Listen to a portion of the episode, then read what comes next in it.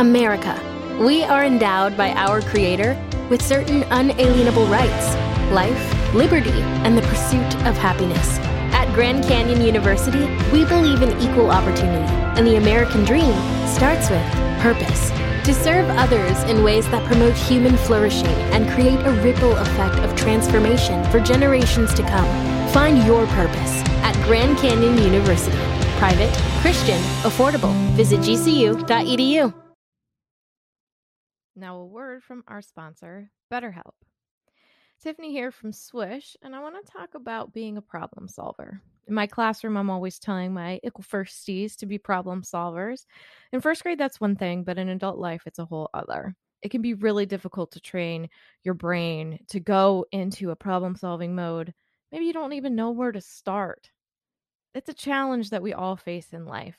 But when you learn to better help your brain find solutions, it's truly a great feeling. And if you've ever been thinking of giving therapy a try, BetterHelp is a great option. BetterHelp is convenient, it's accessible, it's affordable, and it's all online. And on top of that, they match you with a therapist just by filling out a brief survey. So when you want to be a better problem solver, therapy can get you there. Visit betterhelp.com slash swish today to get 10% off your first month. That's better, H-E-L-P dot com slash swish. Welcome to Swish and Flick, an all Potter podcast. Swish and flick. Everyone? Swish and flick. Hello and welcome to episode 181 of Swish and Flick. I'm Tiffany. I'm Megan. I'm Katie. And I'm annoying Tiffany today. This is true as true. And this episode is sponsored by Rebecca Giacomelli. Thank you, Thank you. Rebecca. Thank you. Today we will be discussing the first half of chapter 32 of Harry Potter and the Order of the Phoenix, Out of the Fire. So make sure that you have read the chapter and you're ready to blaze your way through the details. Whoa. Oh. I literally Googled fire words. I So- can't talk to you anymore. we have quite the topic for our weekly Prophet, and I'm excited to talk about it because I think that some people are trying to be sneakity sneaks. Sneakity sneaks. Mm-hmm. Okay, well, we all know what the weekly Prophet of the week should be since we haven't talked about it yet. And that is the talk of this TV show for HBO Max. What TV show for HBO Max? Well, I'm glad you asked. um I mean, I it- it's happening. Why would it not? That's the funny thing about it is everybody's like, oh, you know, they came out saying and said there's no show planned. If you would have to be daft not to do a Harry Potter TV series. My my only thing is, I think that sh- the author has gotten a lot sh- because of herself, a lot of negative. I know, uh, For turn over sure. the rights. Let's go. Sell it off. I don't. It, Give me I don't know if she will. Um Mm, she you just. I mean, with the level of control that she keeps over the theme park, I would be curious. I don't know. Um I don't know if she will relinquish control, but um that doesn't mean that I don't think that it's still gonna that it's gonna happen. I think it's gonna happen. I mean, if you look at if you look at the success that Marvel, Star Wars, um, what are some other ones that have come? I mean, Lord and even Rings shows that out. like Eye of the got dropped out. from network and then got picked up by like Netflix, like Designated Survivor, and um, I feel like that. I mean, I don't know why I can't. Oh yeah, the, the Lord of the Rings is gonna have a show. Like yeah, they Mhm. would there's be be more. Um, more, more. Wow, more Game of Thrones shows as well. prequels. Yep. yes. And then like you they know, would be they would be idiots. them. To not at least have real conversations about this Absolutely. Um I mean that being said, I hope that I hope that she sells it off because I don't want to give her more money, but that doesn't mean it's not going to happen. I think it's going to happen regardless of if she's associated or not. I think that she's I think it's going to happen. Yeah. I mean, there's so many stories. I you got Marauders, you got um founders, Founders. which is personally, I know everybody wants to hear the story. Oh, really? No. okay. now you're on the podcast, Sarah. Congratulations. No, I think the story that I personally really want to know is Founder's story because everybody wants to know, you know, what exactly went down with Slytherin. You know what I mean? I kind of would Right. like a whole different. We know nothing about it. That's Story. but that's what the video game is going to be. That's coming out. Okay. The whole new, no whole new timeline. Yeah, that's kind of cool. I wonder like I wonder how much of that is going to be considered canon though. But I also, you know, I I think that i if she if she does stay attached to this TV show, um I don't know how much faith I have in this hope of mine, but I hope that we see representation in this show that Mhm. we didn't see in the books. And at time like in the earlier books and and whatnot like i can understand um i can understand parts of the lack of it because of how accepting and not accepting the world was at the time that some of these books came out like Mm-hmm. especially when it comes to LGBTQ characters and stuff like that that genuinely was not widely accepted when these books were coming out it was at, at the point where in in the UK like they wouldn't have been able to put these books in a library or in a kids like school library because if it had it because that was like literally against the law I, it's it's just hard and i i don't see based on how she reacts on twitter and the things that she said I, I can't see her trying to fix anything that she said because she truly stands by it. Um, but maybe HBO will push her for diversity and maybe there will be a conversation there. I don't know. I I just hope that if it does happen we see representation through like through diversity of color, through LGBT representation, like we need more of all of it. Literally took that directly from my tweet, didn't you? Did I? Mhm. I didn't even see it. No. yeah, no, I once this news broke, I was like, whatever we're getting, like we definitely need the representation that I feel like we know the wizarding world would have. Yeah, for sure. know? And not just not just diversity and representation as an afterthought. Don't Mhm. don't tell me Dumbledore's gay after all the books are out and like you're trying to like fix it or something, you know, like um we just we need it like in your face representation. I want it. I want to see it. I, I have hopes that HBO will push for it. Um I'm interested. So we'll see we'll see what happens. Wasn't there news just within the past couple of weeks before this broke about somebody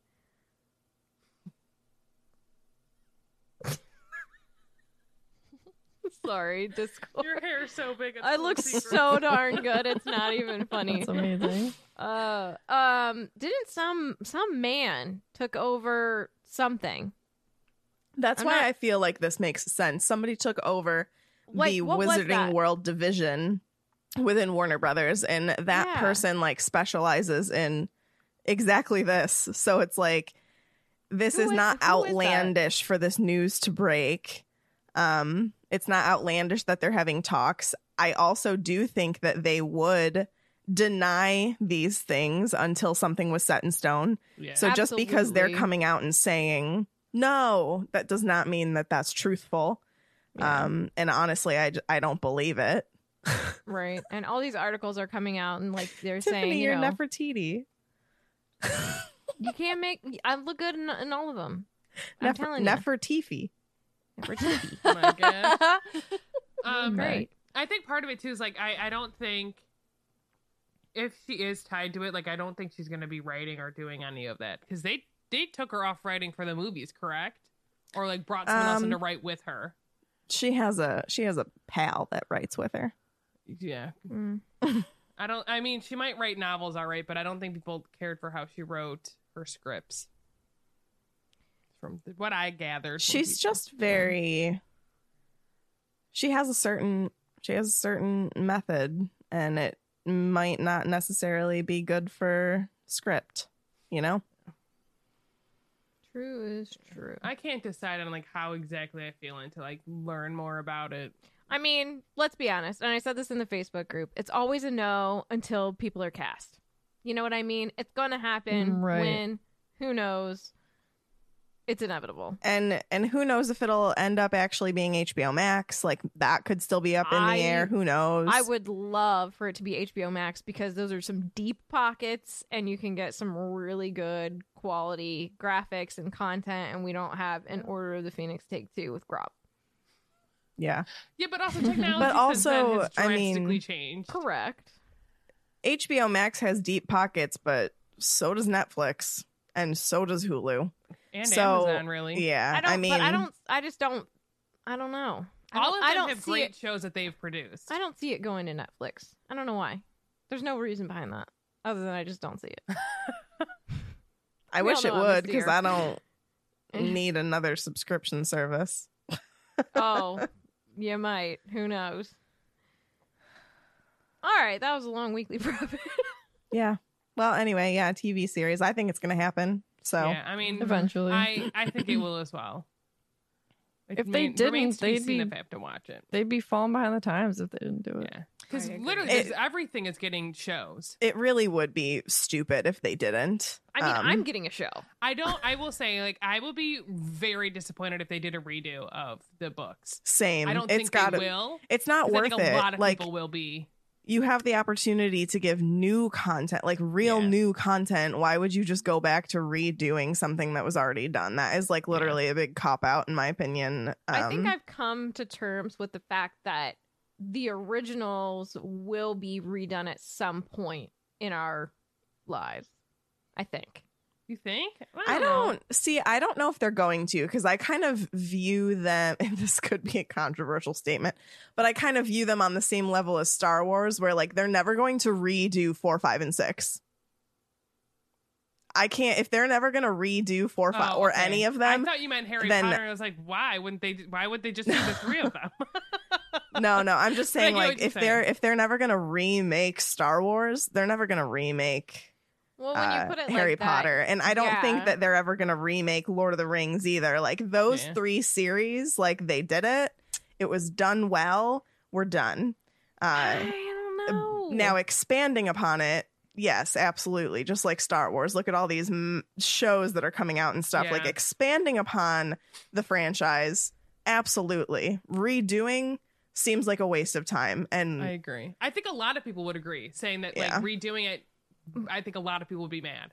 yeah, Well, I don't I don't disagree with that, but the reason why I say that I think that they could be is because of how comparing to Star Wars is really hard because Star Wars itself, those were just movies, right? Those weren't novels first. And for its time, it was so ahead of the game. Now when we go back and we look at you know, my only beef really is with the last four of the Harry Potter movies and the way that they were done and the lack of things that were in them. That's the only reason why I say that I think that they could. I mean, it's frustrating as that is. You cannot have every single thing that's in a book in a movie. No, but you don't have to change as much as they did. I don't think for that they're willing to spend all of that money to redo them. I, I just don't see it happening. yeah. Never know. Like I would I say, don't like, know. They're, I- they're good enough. I think that comparing them to Lord of the Rings is probably better I agree Um, with that. because I can never see them remaking Lord of the Rings, and I can, no. That my budget, man. opinion, I can never see them remaking Harry Potter because of the amount of effort that went into the originals. They're never going to replicate that at this time. Like they made those at the right time. I'm not saying that Harry Potter in terms of fandom is really going to like go away anytime soon, but like they made them at the right time. The you Yeah. just can't replicate that. And Is- yes, I agree, Vinny. It is a boring choice to remake something that's already been made, even though, you know, places uh, like to do it. they love remaking things. I feel like Mhm. I feel like sometimes movie networks are getting lazy. Um, and instead of coming up with new stories, they're just remaking old stories. Uh, and it's kind of frustrating, but I think 2019 may have finally brought that to a halt because they couldn't release things in theaters anymore. So like a bunch of stuff. Got... Yep, that's what I meant. What did I say? 2019, 2020. 2019 was fantastic. 2019 Katie. Do you remember great. those times? We could Ah. go places and do things and Right. travel. Um, I know. but yeah, like I mean, Disney. I like what they put out, but like they really are. We're really on a string of like remake, remake, remake. Mhm. Yeah, they really were. Yeah. Um, so anyway, make sure to follow us on Spotify by clicking the follow button on our page and share this episode with your friends by clicking the three dots in the corner of the episode page.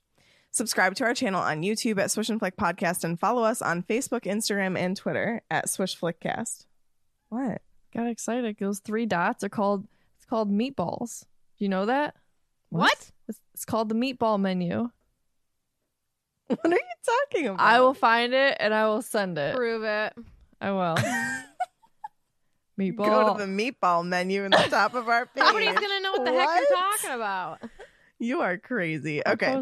If you'd like to support us on Patreon, head on over to patreon.com forward slash swishflickcast.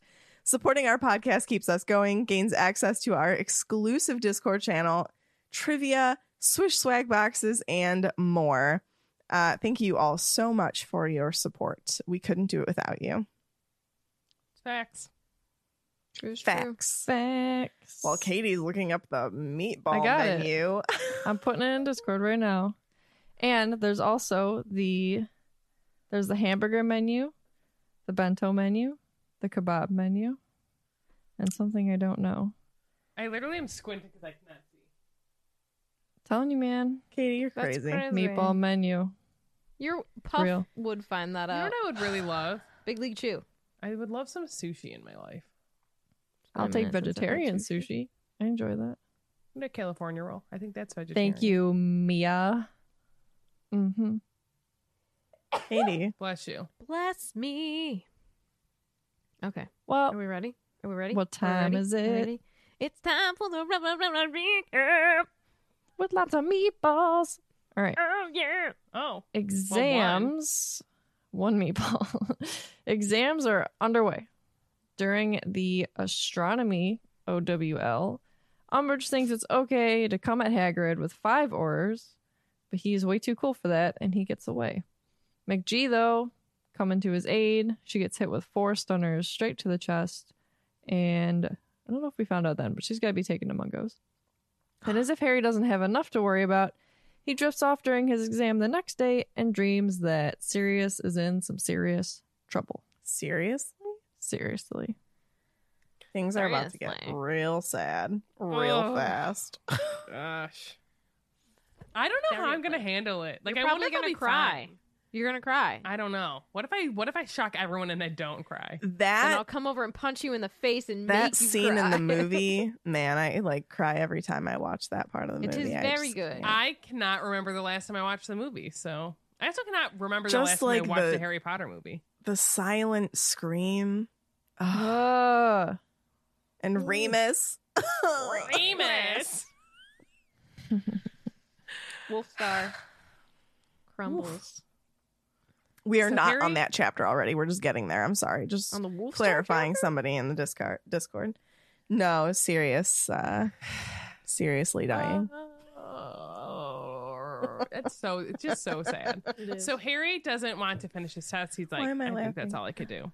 So he goes to look for McGonagall, who we learn is gone because she's now at St. Mungo's because she needs extra healing. So he goes to look for Ron and Hermione instead. And he's trying to figure out like a way to go and rescue Sirius, obviously with some resistance from Hermione. They have a heated conversation. Ginny and Luna find them and they all figure out a plan to help Harry, who needs to like honestly take a breath.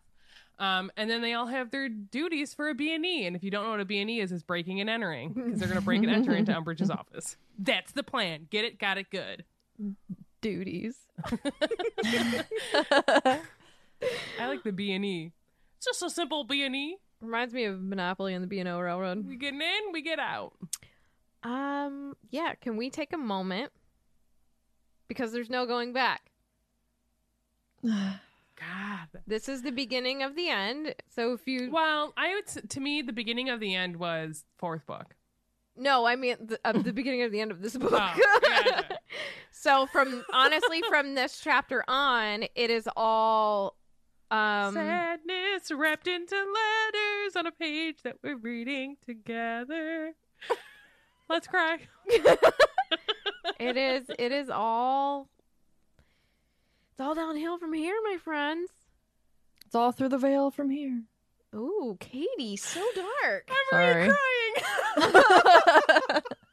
Oh my It is, though, gosh. so this is the real turning point in this book um and honestly this is i know you know last book cedric dies right in front of him this time sirius is going to perish and this is where we start learning we're going to eventually start learning about how to actually For lack of a better term, maybe. still some secrets take down voldemort I got a Secret tissue secrets are no fun. Dumbledore likes to have lots of them. Secret? yes he does Yeah. Mm, Two can keep a secret if one of them is dead. he about die. That's from Pretty Little Liars. It Never was. really watched that show, but Oh, I I, like liked that that. I don't remember who. Could keep a secret is. if one of them is dead. Anyways, we start this chapter with Harry trying to refuse to go to the hospital wing. He ends up there anyways. So he has his fake vision. Let's just call it for what it is. A fission. A It's a fission. Vision. Vision through the Horcrux, right? And so he's trying to pull away from Professor Tofty, who is super concerned about Harry and his well being. Tofty had helped him into the entrance hall while the other students were just staring at him. And I literally was like, uh, nobody else helped. okay. and Harry continues to tell everybody that he's fine, that he just fell asleep, he had a nightmare, nothing big. Always saying things like liars. Yep. So Tofty tells him that it's the pressure of the examinations. He's super sympathetic. He's patting him on the shoulder. Quote, It happens, young man. It happens. Now a cool drink of water, and perhaps you'll be ready to return to the Great Hall. The examination is nearly over, but you may be able to round off your last answer nicely. I feel confident in saying that I think Professor Tofty is a very quality dude. Yeah, I agree. And Harry's like, Nope, my answers are my answers, man. We're good. Never mind. no, I'm hard pass. I'm done. And so Tofty goes to collect Harry's exam, and Harry pretends that he's going to go lay down. So as soon as Professor Tofty like rounds the corner and he sees his heels, Harry books it. This is not the first time Harry Potter has done this either. I feel like we've I've read this similar sentence multiple times. And so he takes off, he runs up the marble staircase towards the hospital wing, quote, and bursts through the double doors like a hurricane, causing Madame Pomfrey, who had been spooning some bright blue liquid, blue, blue, Looking, blue, looking. Sorry, I had to grab it. into Montague's open mouth to shriek in alarm. And we have to pause and we have to talk about this. Because it makes me think that Montague does not have control over his extremities. Um, she had Harry drink hmm. his own Skele-Gro, Oh, yeah, you might be right. and she's spooning something into his mouth. It just makes. Why would Montague otherwise have her do that? yeah, yeah. Interesting. Maybe. Oh, or maybe maybe he's sleeping and he needs to get it like routinely. But at the same time, like you shouldn't give people something when they're not awake. Correct, you would joke. I don't Aw. think I just I feel like maybe he's not with it yet. Eventually gets there, right? Because he's up Yeah, and he does working for eventually the get other there. side. Um, but yeah, not at all, better. not at all well. not at all well. Just a flesh wound. So we had, but we paused and talked about that. Got, what you guys? What do you guys think? I mean, I, I could something you just pass over reading, but I could see it. Yeah, I guess I could I could potentially also see him being unconscious. Um Why are you why are you shoving liquids in someone's throat when they're not, well, you know? I don't know. No. Yeah, no, it makes sense that like he couldn't probably lift his arms. I just think But how else would they get a potion in him if he needed it? That's what she's saying. She's saying that he's not able to. He lift can't into do his it No, I know, but I'm saying if he is unconscious, like how else would you get a potion in his mouth? either way, he's incapacitated. Right. yeah. I'm just saying that I don't think that he's of right mind and can't do the motions. You know, people can be I don't know. And think it's been weeks since he's been found, Yeah. and weeks since he's been gone. Yeah. That's a long time to be in a limbo, you know? Can you do potions through IV? What are you Uh, reading? I don't know. what did, what did you Thi- just this do? whole section, I did not realize this. Where'd it go? I don't know. That Montague eventually told his stories to other, including Draco Malfoy, who was the only one to reach the conclusion that there was a connection between the cabinet at Hogwarts and the cabinet of Borgin and Burkes. This knowledge led Draco, Yeah. gave Draco the means. I didn't know this to allow Death Eaters into the school. He spells that out in six. I haven't read that book in years, Tiffany, so don't judge me. I'm judging hard. That's what this is me doing a reread. of the wiki. Well, yeah, but like, no. Uh yeah, no, that's that's how yeah, but no. That's, That's- what she's telling me. that's how Malfoy found out about the connection was because of him. So eventually he gets well enough to, you know, education connection. let some uh Death Eaters in school and everything's fine. It all works out so well. Mm-hmm. I mean, really, the good side wins. I mean, Dumbledore's gonna die anyways because of his own self. You're not wrong. You're not wrong. What did So Sarah Harry- say? His hand got sick. Sorry. Yeah, hand his got- hand did get sick. so Harry tells her in earnest that he needs to talk to Professor McGonagall because it is very urgent. And Madame Pomfrey tells him she's not here. She was so badly injured by the stunning spells that they had to transfer her to St. Mungo's that morning. And this is a huge blow to Harry because in his mind at the moment he's he's panicking, right?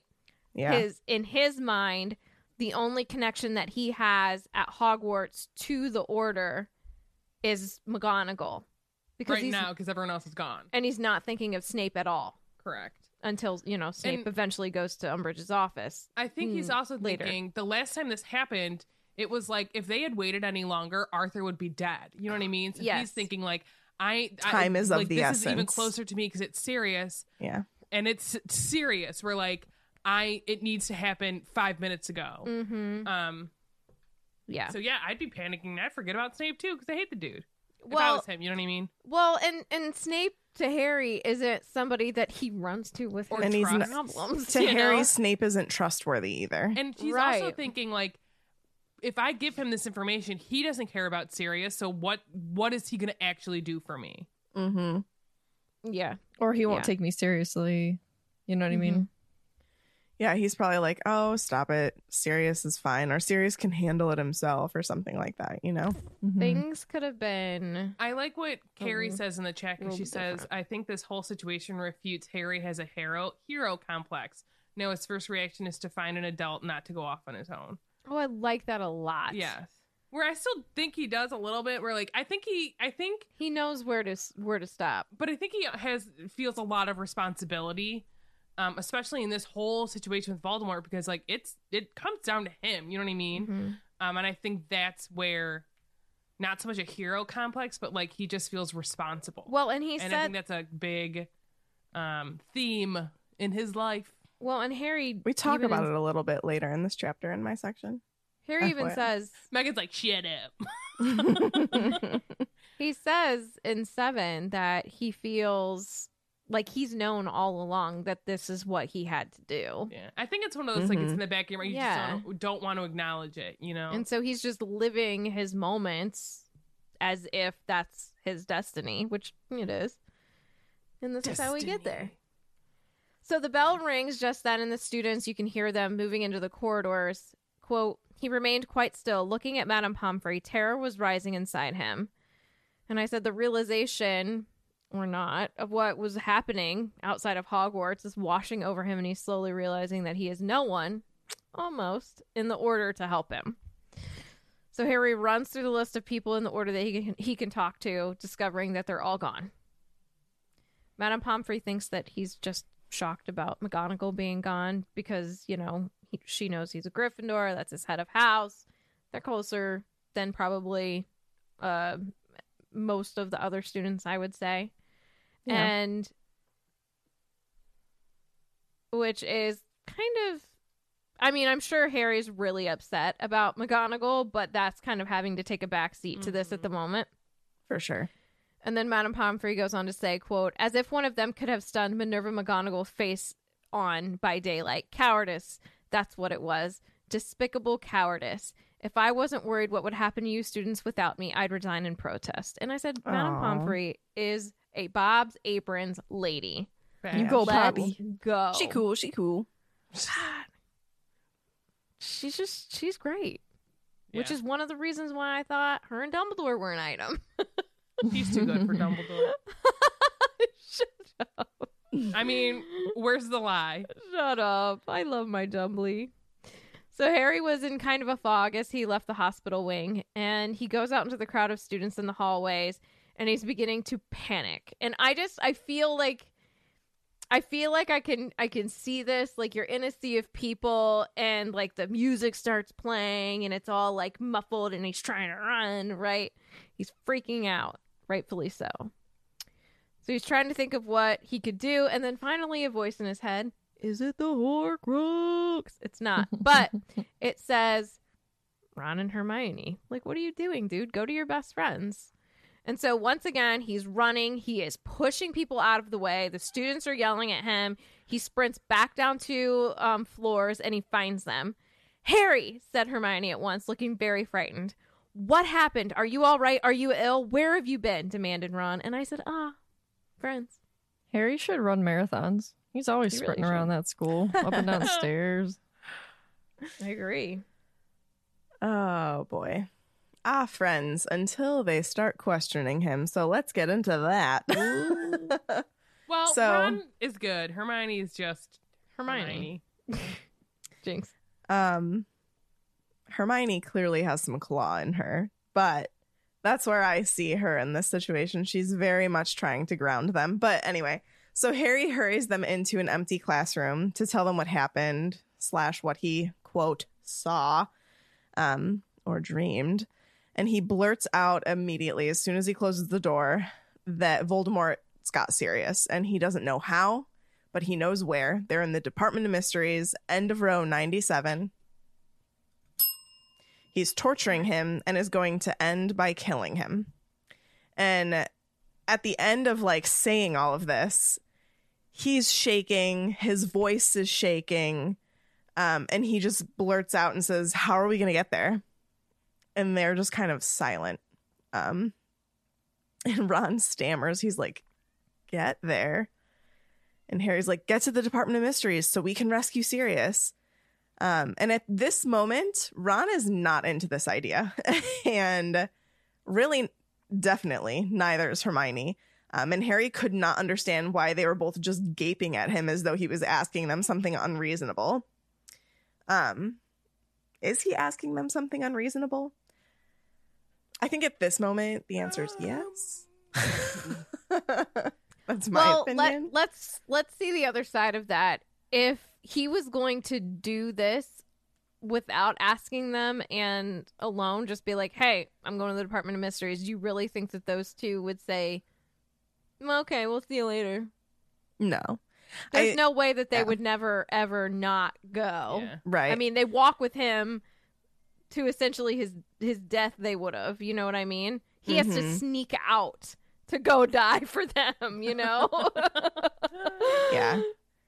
Yeah. Um, I think that I really like what Kara said in the chat. Like, clearly, Harry has more time, has had more time to think and process what needs to be done than Harry and Hermione in this moment. He literally just Hermione. like, what did I say? Harry said and Hermione. Oh, yes, Ron and Hermione. Like, clearly, he just threw this at them. It is like two seconds for them to even like comprehend what he is saying.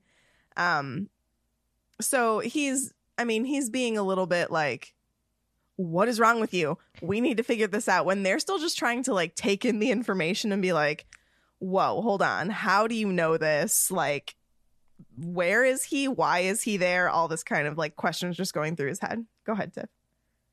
And I think we would be remiss in not saying like they didn't see what he saw, so of course they're gonna have questions. Right. Right. You know, Well, and I think part of him seeing it is like he saw what I happened saw to this. Arthur, Trust me fully. Let's go. and like that happened, and he almost died, and he doesn't want that same thing to happen to Sirius. But they weren't there; they didn't see it. You know what I mean? Yeah. Yeah. Yeah. it's different when you don't see it. Yeah. You know, Right. and they don't they don't hear Voldemort and they don't see him like Harry does. And Harry like even just looking at that dude, you know, that's like, like, real fear. Flicking his fake hair back, going, "Nobody sees me like Potter does." Nobody sees my real nose like Potter. And they don't have to. He's the only one that really sees me for who No I one- am. No one feels his emotion like Harry does. Yeah. Harry has The felt hate, literal, literal, like crazy person rage. You know what I mean? Mhm. Mm-hmm. What were you gonna say, Meg? I was just gonna say, and like it doesn't take it. All it takes for Ron to like get on board, and I'm gonna get to this in in a second here, but is for Harry to bring up Mr. Weasley, and he's like, "Oh shoot, yeah, of course I'm like on your side. You saved my dad's life, you know." Um, but Hermione is trying to bring them down to earth a little bit here, and she begins reasoning with Harry. Um, and she brings up really good points, in my opinion. She How does she says, think that? I know, I cannot comprehend how She's she genius. she goes, How did Voldemort get into the Ministry of Magic without anybody realizing he was there? It's five o'clock in the afternoon.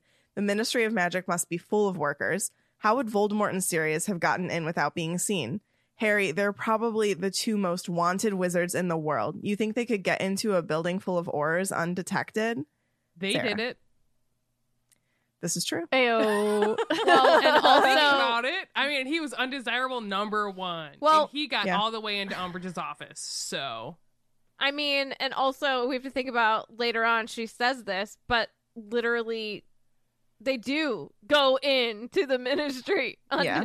but and that makes but I almost think, wonder like, if she thinks they she thinks that like it's possible because well I don't know never mind I was gonna say because like she knows it can be done but she so, doesn't Like, I do have a question though. Mhm. So like, how how's the order? Because they ha- are ha- obviously like Arthur was attacked, right? Sitting by the door or whatever, wherever he was. But they have people stationed there, correct? So like, Yeah. do they do twelve hour shifts or like when are they switching out? How are they doing it so they don't get caught? Like, are they getting? is it only ministry workers breaks. that are in there I don't know. Who knows? Are they getting lunch breaks? Who? What if you have to go to the bathroom? Like, do you just Munch. go and like flick it away or whatever they used to do? Eric Munch. He's always around. Manipulating These are manipulating just things that I immediately think about. Like, how long are they stationed there? I don't know. Who relieves them? What happens if they're late? Like, I don't know. I don't know. Voldemort shows up and he starts like doing snake stuff. I don't know. I I just I mean she's clearly thinking logically here and I think that yes if it's five o'clock uh, yeah how are they in there? But there are clearly you know Harry's thinking in his head he's like probably well, there's ways around everything you know? I mean like look at all those crazy stuff that Like, how on earth did somebody infiltrate the Triwizard tournament and get him sent to uh, a cemetery out in the middle of nowhere? You know, it's just like he, but he's also just seeing red. So I said, like, she points, she's got major points here. And the fact that this isn't even somewhat of a red flag to Harry is a little bit disappointing, but also he's seeing red. And he saw what he saw and he's going to believe it because all of the other things he's seen haven't been a lie. Mm-hmm. So, in his mind, he's not going to believe the fact that he can be manipulated by Voldemort because up till mm. this point, he has seen things and they have been real. Yeah. Yeah. So he has no reason to believe otherwise. Hermione I is mean- just kind of playing devil's advocate like we knew this could happen, this could be the moment. It, it was smart on Voldemort's half. You know, Yeah. like thinking like he has ac- basically accidentally been letting him in and seeing things. He's like, now I'm going to turn that trick around on you and be like, I'm going to show you this. So like you can do my bidding. I kinda. literally wonder if Voldemort had been like sitting in like a meditative state, just waiting for that feeling of Harry's weakness. Have you watched Soul Possibly. yet? The new movie on Pixar. Yeah. It makes me think of that. They like the one guy, a couple of them like go into like whatever the plane is called. I enjoyed Yeah. that movie. Yeah, that's a good point. That's funny. Graham But Norton, when I they're- believe, voices when they're him. in the um the pirate ship, but I don't know what Yeah. is that area that they I don't I don't remember. I've only watched it one time. Anyway, it was funny. Um so where did I leave off? Okay, so Harry says maybe he used an invisibility cloak or something, which literally honestly doesn't make any sense. But okay, Harry. So he also then says the Department of Mysteries is always empty when I've been. And Hermione stops him and she goes, You've never been there, Harry. You've dreamed about that place. Um, in his defense, he's been outside the door.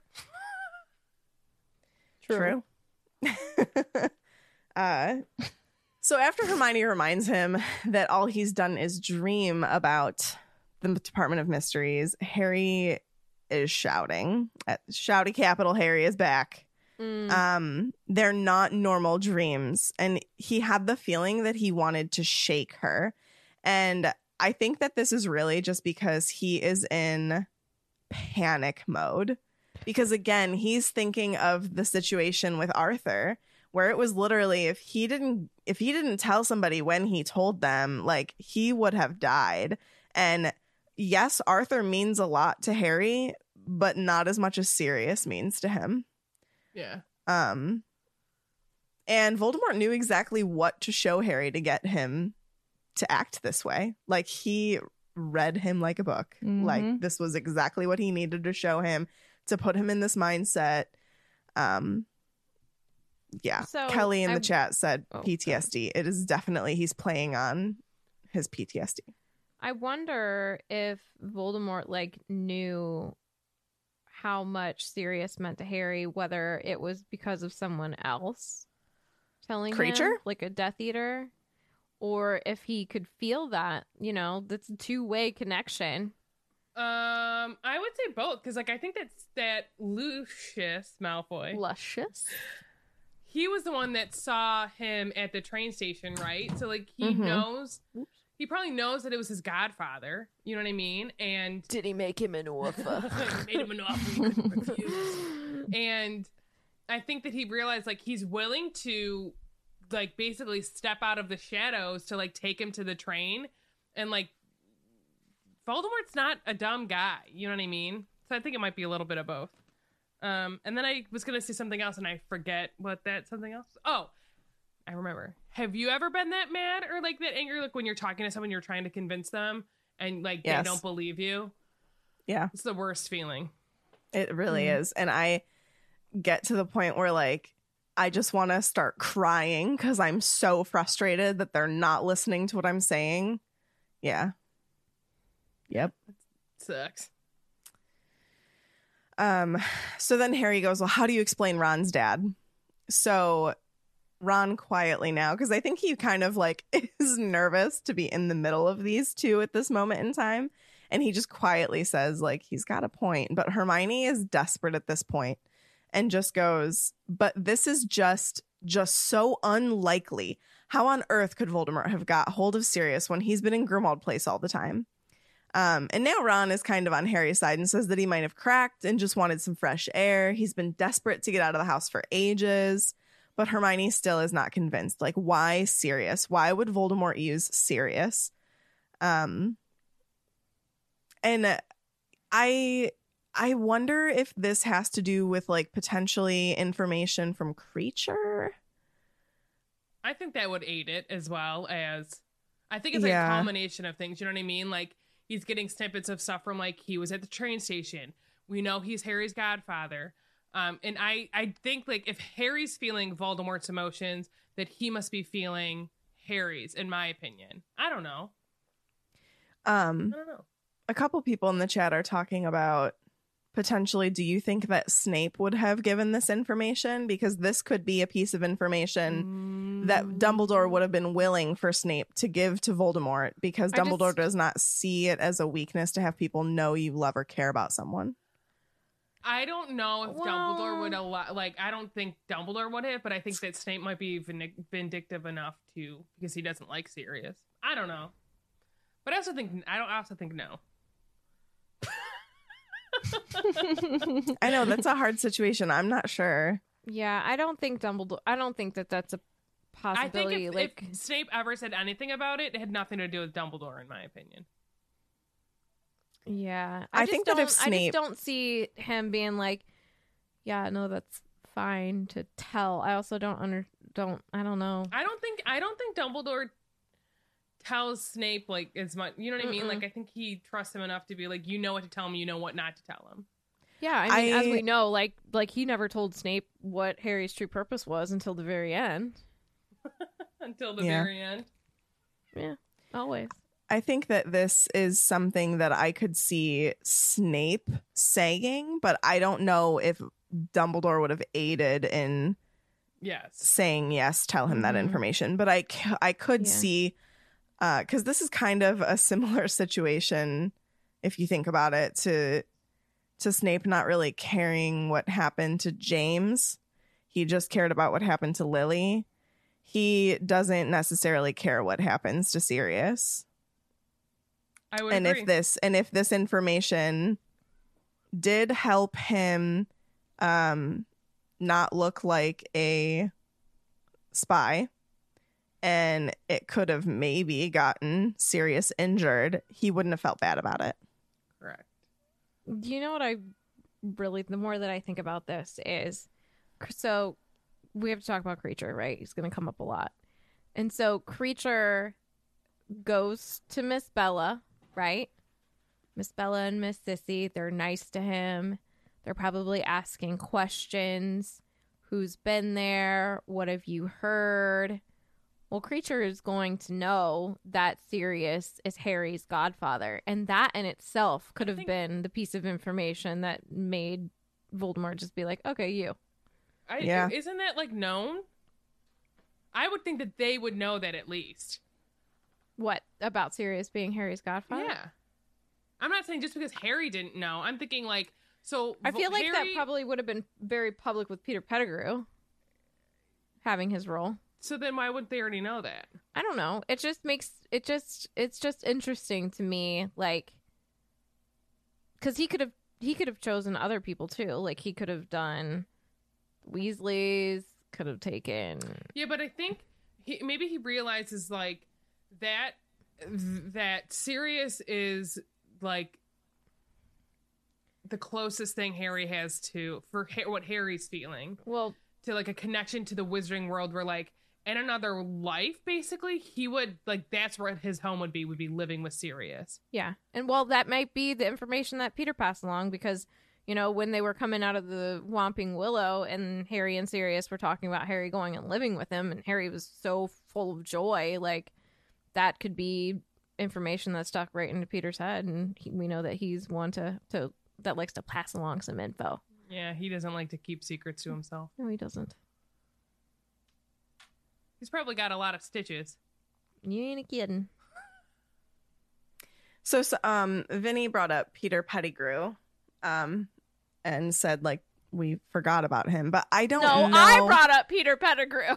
well, but Vinny brought it up in the chat. Well, oh yeah, yeah, never mind. Anyway, so I think But I that agree, we did forget Listen, about I him. love my second husband, but give credit where credit is due, Whoa, ma'am. whoa, whoa, whoa. Third. Third Um, husband, apologies all around. but I think that I think that Peter would not necessarily have known their actual relationship. Like I'm sure Peter knew obviously Peter knew Sirius was Harry's godfather, but I don't think that he would have known their that they were actually close. combination. I think it's a combination of Yeah. Mr. Pettigrew and Mr. Kreacher. I think that we also like Voldemort's not dumb, Dumb. and even though like I think he fails to make those types of connections, Mm. he's not stupid enough to think that other people can't make those connections. You Because know what I mean? it's foolish, right? He's gonna play on the fool. To care about someone is foolish. Yeah. He's not wrong, Tiffany. I'm a fool for you. All right. Um where did I leave off? Okay. Harry, okay, so Harry is convinced and he just kind of he doesn't really give reasons. He just says loads of reasons. That's why Voldemort would have used Sirius. but then Ron says Sirius's brother was a Death Eater, wasn't he? Maybe he told Sirius the secret of how to get the weapon. And Harry agrees and and adds, "Yeah, and that's why Dumbledore has been so keen to keep Sirius locked up." And I think that like this is this is major speculation on their part and they're just kind of like, "Yeah, they're like egging each other on like, "Yeah, that's it. Yeah, that's it." Even though they really have no I have idea. I mean, he is kind of Voldemort is kind of using Sirius to get the weapon, but what they don't know is that we know need that they don't know is hmm. that they're using it to get Harry to there to get the weapon so Voldemort can Right. use it. well, yeah. because knowledge is power. knowledge is Knowledge is power. the weapon. Mm. Um, so stuff's about to get cantankerous, aka pretty uh Prickly. prickly. So look, this is hold on, who's saying this? This is Hermione, sorry. She says, Look, I'm sorry, but neither of you are making sense, and we've got no proof for any of this. No proof Voldemort and Sirius are even there. And then Ron interjects and says, Harry's seen them. And then Hermione goes on and says, You, this isn't a criticism, Harry, but you do sort of, I mean, don't you think you've got a bit of a, a saving people thing? And I'm going to say it, it's a little bit true. It is a little bit true. He does. But, yeah, but this this this this leaves bad taste in my mouth. I Thi- kind of agree. this leaves the same taste in my mouth. This sounds such a bad thing to say. Uh, as the same when she said that she wished she could see Thestrals. It just seems like as much as she thinks about it, it's not well thought. I don't know. I think this is a good example of, and Jess brought this up, of it takes a great deal of bravery to stand up to our enemies, but just as much as stand up to our friends, because she doesn't want to inter. She doesn't want to hurt Harry, Mhm. but in her own way, this is her trying to protect him because he is very impulsive. While his intentions are always good, He also But- saves a lot of lives. that's true. Just saying. He does, but in at this moment, like I almost feel like this situation is really difficult to compare to other situations when it comes to Harry because he genuinely is not thinking about the fact that he's been warned that this could happen, that that Voldemort could infiltrate his mind and put information in there that isn't true. He was told this would happen. He tr- he took occlumency lessons, failed miserably at them, but took them and understood that he needed it and knew why he needed it. And Hermione is literally just trying to reach out to him and be like, Harry, please listen. Like, this does not make sense. It doesn't make sense at all. And like, hearing Harry clap back at her over and over, just like saying, No, Hermione, you're wrong, you're wrong, you're wrong, when she truly believes that she's right. Like, sometimes you say something that comes off maybe not in the way that you mean it to, but it's also a little true. you have to remember though that Harry did try and find someone. Like I don't want He that did. to Sure. go But that's why I think that the rug. I don't think that he is he has a hero complex. I don't agree with that and Yeah, I I do agree. think that this chapter is it disavows that? Is that the right word I'm looking for? I don't know. Um Disproves. disproves, yeah, disproves that he has a hero complex, but that doesn't necessarily mean that he doesn't kind of have a saving people thing. I mean, But like, Maybe she worded it wrong. she did. I'm trying to think of like the right word because like I, I just I just don't like I don't care for the words she chose. That's I fair. understand what she is saying, I wonder though how the situation would be different. but he has to think like we like were doing like if this was Arthur, like if this was like that that situation, but now so like they don't have McGonagall to go through, they don't have Dumbledore, they don't Mhm. have Hagrid. He would have died. So like granted, we know because we've read the series that this isn't actually happening right. and that Sirius is fine. But Harry doesn't know that. So like what happened like think of like how guilty he would feel. Like think about Cedric times a million. yeah, for sure. And I also I think that the conclusion that Hermione's worried about is that he jumps to how are we going to get there? Not how are we going to get to somebody else to help. It's how are we going to get there? And Harry needs to take a step back and realize maybe the three of us shouldn't be the people that go and we should try to get to Grimmauld Place instead of the ministry. it's always those three. I, but, But I but wonder if that would be is- a time waster for Harry, you know, going Like, to wha- Grimmauld Place in his also, like, mind. knows this is a that comes down to him. You know what I mean? So I wonder if that's part of it too. Is like, yes, absolutely, he is impulsive. We know he's a hothead, and Hermione is very logical, where she's like, let's just take a step back, let's have a deep breath, and think things through. Where like Harry's just like, oh, I'm already there. You know what I mean? Like, Mhm. I'm already gone. Where, but he's also thinking like, the whole reason any of this stuff is happening is because of him. Like, he, Voldemort wants to kill him. So like any of that is collateral damage that he doesn't want to happen. because people have always been getting hurt or dying for him i air quoted you know and he he has that on him all the time. So he, if if cedric is even in the back of his mind he's not going to let another cedric happen because of him. And also like it's it's probably one of like his most important people in his life that he just got back. yeah. I don't know. I probably would do the same. hermione i mean hermione's right. I just don't care for the word usage. I just think that for in this situation, like Hermione is always there to jump on board with Harry, and the fact that she isn't right now should say something about the situation. Like that's what I think is so frustrating to Hermione because she is always there to back Harry up. Nine times out of 10, when it comes to situations like this, she believes him and she trusts him. But the fact that this situation, Hermione is like a hundred percent, you know, like what is another word? I'm trying to say a, a bad word mixed with the word bent, and I can't figure out another word to Heck put. bent. Heck, Heck. bent on on getting him to understand that this is what Dumbledore was warning him of, and I think that the fact that he's not taking her words seriously makes her say something that she should have said differently, but also kind of needed to be said.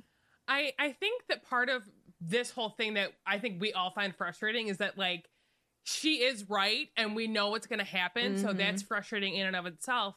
But I think this is also a big learning point for Harry because later on, like when do we ever see him not automatically li- not automatically listening to her, but like he I'll takes tell a step when. back and he's like, "All right, let's talk about this and make a plan." i'll tell you when okay, tell me when. Well, of course it's in seven. well, Hermione wants absolutely nothing to do with the Deathly Hallows. She also doesn't, want to go to believe Godric's it. Hollow. yeah. She doesn't want to. Well, sh- and then she eventually goes just because there's nothing else to do. Let's be real. They were Yeah. done camping. They, Tired camping. Ate too many s'mores. And then um with the whole breaking into Gringotts thing, like or no, was it breaking in no that one was different It was the ministry. she wanted to plan ministry. more. she wanted to go more and he's like hard pass I- everything goes to heck anyway we're going in I think she's the type of person that she wants everything planned, and I think Harry's a little bit. but more that's not life yes that is not life So like I think that this is just learning points for them. You know what I mean? Um, where like she's not wrong, but she is wrong. He's not wrong, but he is wrong. Like, and it's fr- and I think the biggest thing, honestly, for us is that it's so frustrating that like one tweak and Sirius wouldn't have died. yeah use the mirror It's so, it's so aggravating. or but who- also like it ha- like think like uh, a thing that sucks about war in real life and in stories people die and it's sad and it's frustrating but it happens i don't know i think i'm also like why didn't she think it's Nate? I can't expect her I don't to think do any of them everything. trust him but. I know, I don't think but anybody- it drives me yeah. crazy. but it Yeah. drives me Well, crazy. I mean, I think at this moment in time, they just kind of forget because once he does show up into the picture, they do figure out a way to like tell him something, don't they? Or is that a movieism? Yeah. They I that actually happens in the like book, right? in the book What did don't you I say? Say it again. I'm sorry. Like they Snape, do right? tell, they do like Padfoot Yes, in the play. tell So- Snape. So yeah, so. Snape comes into Umbridge's office and he tries to think of a way to like tell him, but without saying Sirius, you know, Right. right at the ministry.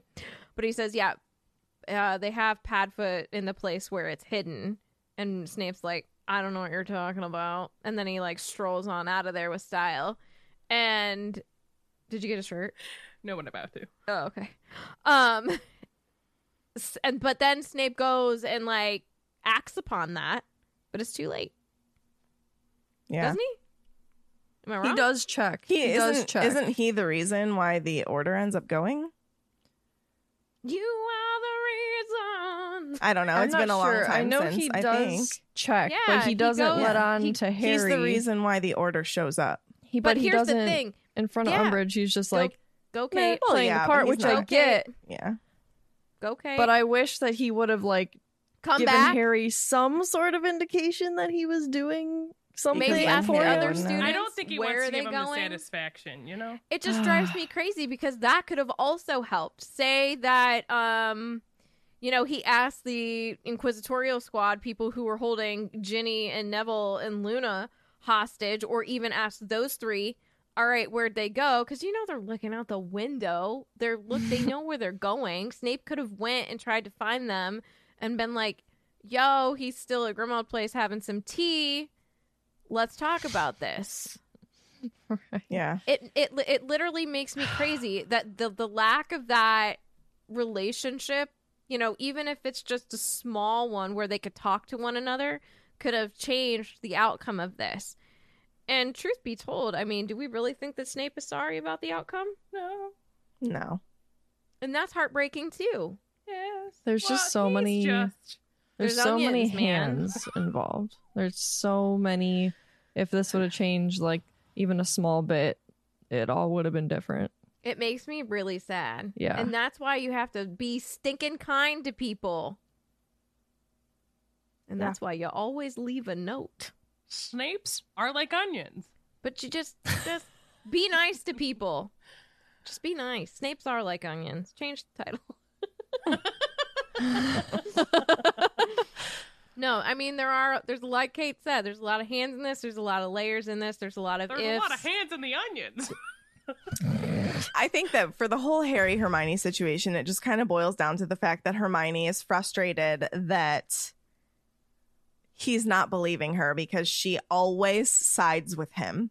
And She the fact to that down, she's and he's like, questioning, "No, we can't." i yeah, think that he's Yeah. also frustrated that she's not listening to him They're I for mean sure, Yeah. they're sure. butting heads. they're kids kids they're teenagers everything's frustrating when you're a teenager I got Um, a bit. So after she says the whole saving people thing bit, she then brings up Goblet of Fire and how in the lake or the Triwizard Tournament, not Goblet of Fire, She whatever. brings up the book. That's crazy. um, how in the She lake he the got lake? a bit carried away with saving Gabrielle. Um, oh, not my lake. The but other oh, lake. oh yeah, not that lake. I don't have a lake. Lake. Let me be Um, clear. Tiffany like I don't have a lake full of bodies. Jeez. Um, She's but got a puddle in a- her backyard. wave, but a wave soul. of hot, prickly anger swept Harry's body, swept through Harry's body. Um, and then he says, "That's funny because I definitely remember Ron saying I'd wasted time acting the hero. Is that what you think this is?" Um, and I wouldn't agree with acting the hero because that means he wants to do it for attention. But this is his total Gryffindor trait. And this scene also is exactly why Hermione definitely has some claw in her. Like she is literally just trying to be painful. logical about this. She wants a plan. She wants to make sure that this is true before they act on it. And Harry is just like impulsive. We've got to do something about this because this could be a, a Ron's dad situation, which, you know, like we have literally said for like 20 minutes now, like they're both correct. So it's frustrating. Um, but That is- Hermione yeah. looks scared. And then she says, I'm just trying to say Voldemort knows you, Harry. He took Ginny down into the Chamber of Secrets to lure you there. It's the kind of thing he does. He knows you're the sort of person who must go to Sirius's aid, who'd go to Sirius's aid. What if he's just trying to get you into the Department of Mysteries? And Harry responds and cuts her off and says, Hermione, it doesn't matter if he's done it to get me there or not. They've taken McGonagall to St. Mungo's. There isn't anyone left from the Order at Hogwarts who we can tell. And if we don't go, Sirius is dead. Uh, and then she says, "But Harry, what if your dream was was just that, a dream?" Ugh, this is such painful truth in hindsight of It's a so reread. sad. it makes me want to vom. He could have used the mirror. We could have been fine. He could have went into his little Horcrux mind and said, "Voldemort, you can kiss my tush. I'm not believing you." Everything could have been cool. Ugh. Alas, okay, but earwax. real life question: Do you really think that that anger was the Horcrux? No, No. it was a joke. Okay, because I was like, I definitely don't think it was. um, now I say it is. no, I'm just no, that's that's pure Harry anger. Do anger. you really want to make me cry? I will make you cry That's if what you don't be Harry's singing in his mind to Hermione because he's upset. Mm. I think That's I funny. would be in this situation. I think I would actually be Harry because like the anxiety factor of there. Even if it was just like a five percent, what there's that what if. It's like, You well, what am I supposed Yeah. to do? I have But to like, it's not. I have to go. Out of out of I pure would terror. I, would- I and like to go. PTSD, he's already almost lost Arthur. This is his one like family know, connection. But like, it's not like you're just like going around the corner and opening a door and being like, "Oh, Sirius, you're asleep. Okay, great." No, you're literally like leaving Hogwarts under the supervision of Professor Umbridge, going to the Ministry of Magic after hours and potentially running into Voldemort. I know, I would but go. you And know, I probably would not even stop to say anything to anybody. I would just go. Like, think if I had maybe a phone, if it was nowadays times, I'd be like, y'all heading to the ministry, stuff's going down. Peace out. Meet me there if you want. I would go. What do you uh what do you think I would do? Tiff would go. Probably would go. I'd be gone already. That's what I'm saying. Like, I think you, well, and like, if my friend texts me that, I would be like, I'm meeting you there. Like, I wouldn't let them go. I wouldn't let them be that by themselves. I mean, we can make an argument for both sides of this. Absolutely. Is it Neither smart them- to to act upon your impulsive feelings? Sure. Is it smart to think it out? Sure. I- Wait, wait, know, wait, wait. Are you fine looking at it from both sides? I'm a I'm a puff. Call me yellow and I'm a black. puff, puff, puff. Puffing I'm a around. puff. I mean, like realistically, if There's two sides. I saw If- a if vision of, of somebody Kate- hurting of Kate. my mom or Katie, Yeah. I would have been there You'd already. go. Yeah. And if I was like, no, Megan, let's think about this logically, you'd be like, I mean, real- realistically, if my friend is saying that, I'd be like, "You're either coming with me right now, or you're gonna stay back." And if my friend said that to me, I'd be like, "Well, then I'm coming with you." so we Like, would all be the alone. trio in this situation, I think. Yeah. I'll be Harry, and I would literally actually hard. be Ron, like, uh, uh, I mean, he has a point. Uh, It's I don't know. hard- Just it's tell me where we're going. And that's why Ron's got a little puff in him. It's hard to talk about this knowing the outcome. Yes. You know, I think um, that's part of it too. Is we're like, real. I mean, if you if you take a step back, you I think a lot of people probably would be Harry not knowing what's going to happen. Yeah. And I think that's why like this is a, a little bit of a learning thing where like neither one of them really are wrong. Like I I absolutely would be Harry wanting to go, Yeah. but there's nothing wrong about taking a step back. Like No. they don't have a lot of time. I would say maybe 20 minutes from now until when they like everything happens. You know what I mean? If that, because how long does it take Harry to run back to the common room, grab his stuff, and then meet them, and then they just had to wait for the corridor to like clear out? Like it's not that long. And then all the so time like that they realistically, they're waste not waiting that long to like in the talk to the Floo people. You know what I mean? Yeah. Excuse me, I'd like to call the Floo network. it's one eight eight flu. gonna say one eight hundred flu network. Welcome to the Floo network, where all your dreams come true. Get it? Because it's flu and it's got powder. I love I think you. could actually do FluNet, and that would be enough numbers. Dot com. Oh That my was One eight hundred It's- FluNet. One eight hundred FluNet. One eight hundred flu net. I When need we a- I bring a people jingle. to you. When you need to talk to someone across the world, use a flu net. Use some powder and stick your head in the fire. You'll want to puke for just a second, but then you can chat. It's the flu net. Dot com. Dot net. What's happening? Oh, okay. Let's go to the yellow. Yellow. Yellow. Yellow. So Hermione had just said, What if it was just a dream? Like, what if it literally was just a dream? And Harry lets out, quote, a roar of frustration. And it literally makes Hermione step back and, like, kind of look a little scared. Um, and he's like, You just don't get it. I'm not having nightmares. It's not just dreaming.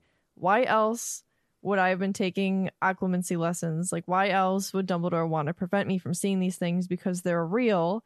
Sirius is trapped. If you don't want to come with me to save him, that's fine. I'm going. So Hermione's like, no, you like you've just said it.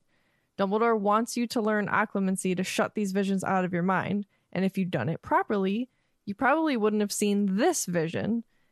Here goes Harry with some shouty capitals. He's like, if you think I'm just gonna sit here and act like I didn't just see what I saw, and Hermione's like, Sirius himself told you there's nothing more important than learning to close your mind. And Harry argues back and he's like, Yeah, well, if Sirius knew what I just saw, he might be saying something different right now. So, like, I think someone in the chat said it. This, like, may be the worst fight these two have. Yeah. It's pretty and bad. again, it's so frustrating because, like, they're both correct. uh, uh, so the classroom door bursts open while they're in the middle of the screaming match, and they all whip around, and G- Ginny and Luna walk in, and Ginny's like, "Hey, we recognize Harry's voice. Like, what's going on?" So I took it from the book because I like their banter. So never you mind. never Is you this mind. their first ma- not like their first marital spat? exactly. And I like the way Ginny handles Harry. yes. So never you mind, said Harry roughly. Ginny raised her eyebrows. There's no need to take that tone with me, she said coolly. I was only wondering whether I could help. Well, you can't, said Harry shortly. You're being rather rude, you know, said Luna serenely. Harry swore and turned away. The very last thing he wanted now was a conversation with Luna Lovegood. So here's some awesome banter between Harry and Ginny because Harry doesn't, or Ginny doesn't take Harry's crap pretty much. And how funny that, like, in a very the very near future, Harry's going to see Luna in a very different light. I have a lightning bolt question. Go for it. Is What this a yes or no? No. Okay. What swear do we think Harry said? You don't have to actually say it, but I thought it'd be funny Um, to ask. A good one. A good one. a real I swear. nice one. Probably like the bomb of them all. But so Hermione's like, wait, they can't help. And then she goes into like kind of like plan mode. She's like, we have to really find out if Sirius isn't at Grimmauld Place. And she begs Harry, like, please just check he isn't home. And if he's not there, I swear I won't stop you. I'll come with you. I'll do whatever it takes to save him. So this really does, and Harry does come to realize it. It does show her loyalty and how she's really not trying to she's not trying to stop she him has from doing his best something. interests yes. at heart. And he does come to see it. yeah. But it's it's frustrating because he's just like "It- Sirius is gonna die. We gotta go. Yeah. And he says that he's like Sirius is being tortured right now. We can't just like waste time checking. Again, what would if they had waste time with Arthur? He would have died. Um, and Hermione's like, but what if this is a trick? Like we have to check. And then she comes up with the plan and looks terrified that she said it. Like, let's use Umbridge's fire to contact him. We can draw Umbridge away, and Ginny and Luna can be lookouts. Shout out to those two because immediately Ginny's like, "Yeah, we'll do it," and and Luna's like, "When you say Sirius, are you talking about Stubby Boardman? Anybody remember Stubby Boardman? Oh I my think we God. Good talked about Stub him. Stub. We talked about him, I think, earlier in this book with the Quibbler, but just as Yes. a recap, Yeah. the very He's a beginning on the British- train. Yeah, he's a British wizard and a lead singer of a musical group called the Hobgoblins. And in the Quibbler, they uh, speculated that he was actually Sirius Black in disguise. He deserves the Felix Files. I Stubby. agree. Could he be this year's Eric Munch? Maybe. Oh my goodness. Yes. Stubby 2021. so she asks this and no one answers her. So then Harry's like, fine. Hermione, if you can think of a way of doing this quick, I'm in. But otherwise, I'm going to the Department of Mysteries. And Luna tries to ask, why are you going to go there? And again, he ignores her. So he's so cold to her right now because he just thinks, like, I can't deal with wacky, dreamy Luna, but like she is a solution from here on out. Like she does nothing Yeah. but contribute to the end Yep. from here on.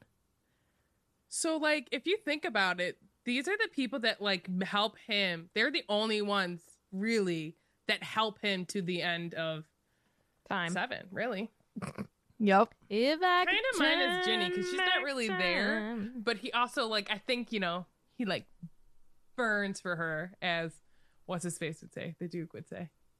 Ooh. I burn for you. Yeah. Zed Man, that part of Bridgerton was so hot. That was hot. you mean just the Duke? Yes. yeah. Uh, Yeah. We went there. I'm going to say can confirm. Yep. Oh, yep. Hey. oh, are you done? I am done. Okay. I didn't know for sure. Okay.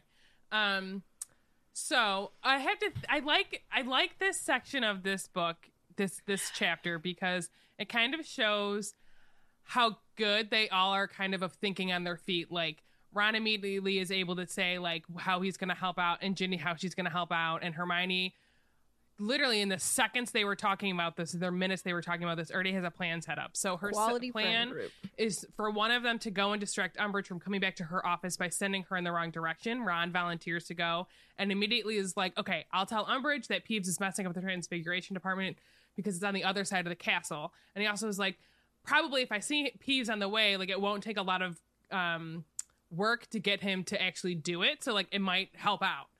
And then the next step for her or for this whole plan is to have like the corridor remain free of students and to get the students that are in the corridor out. So Ginny volunteers herself and Luna to stand at the ends of the corridor to make sure no one comes down the hall. And they're going to use garrotting gas, garrotting gas as an excuse. I don't know if I said that correctly. Um, and Hermione's like, well, and she's like, well, I got the idea from the twins before they left. They were going to use something like that. So I went to the good old Google to look this up.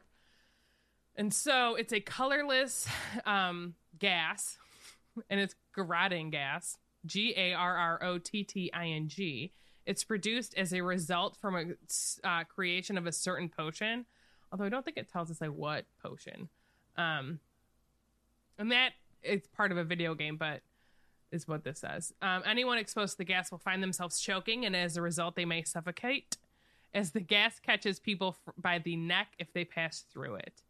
Um, and then we the history of it, like Harry or Fred George were planning to release some in Hogwarts during says Dolores Umbridge's tyrannical tenure as headmistress. I don't know why I'm struggling to read words, but they didn't do it. They left before they did that.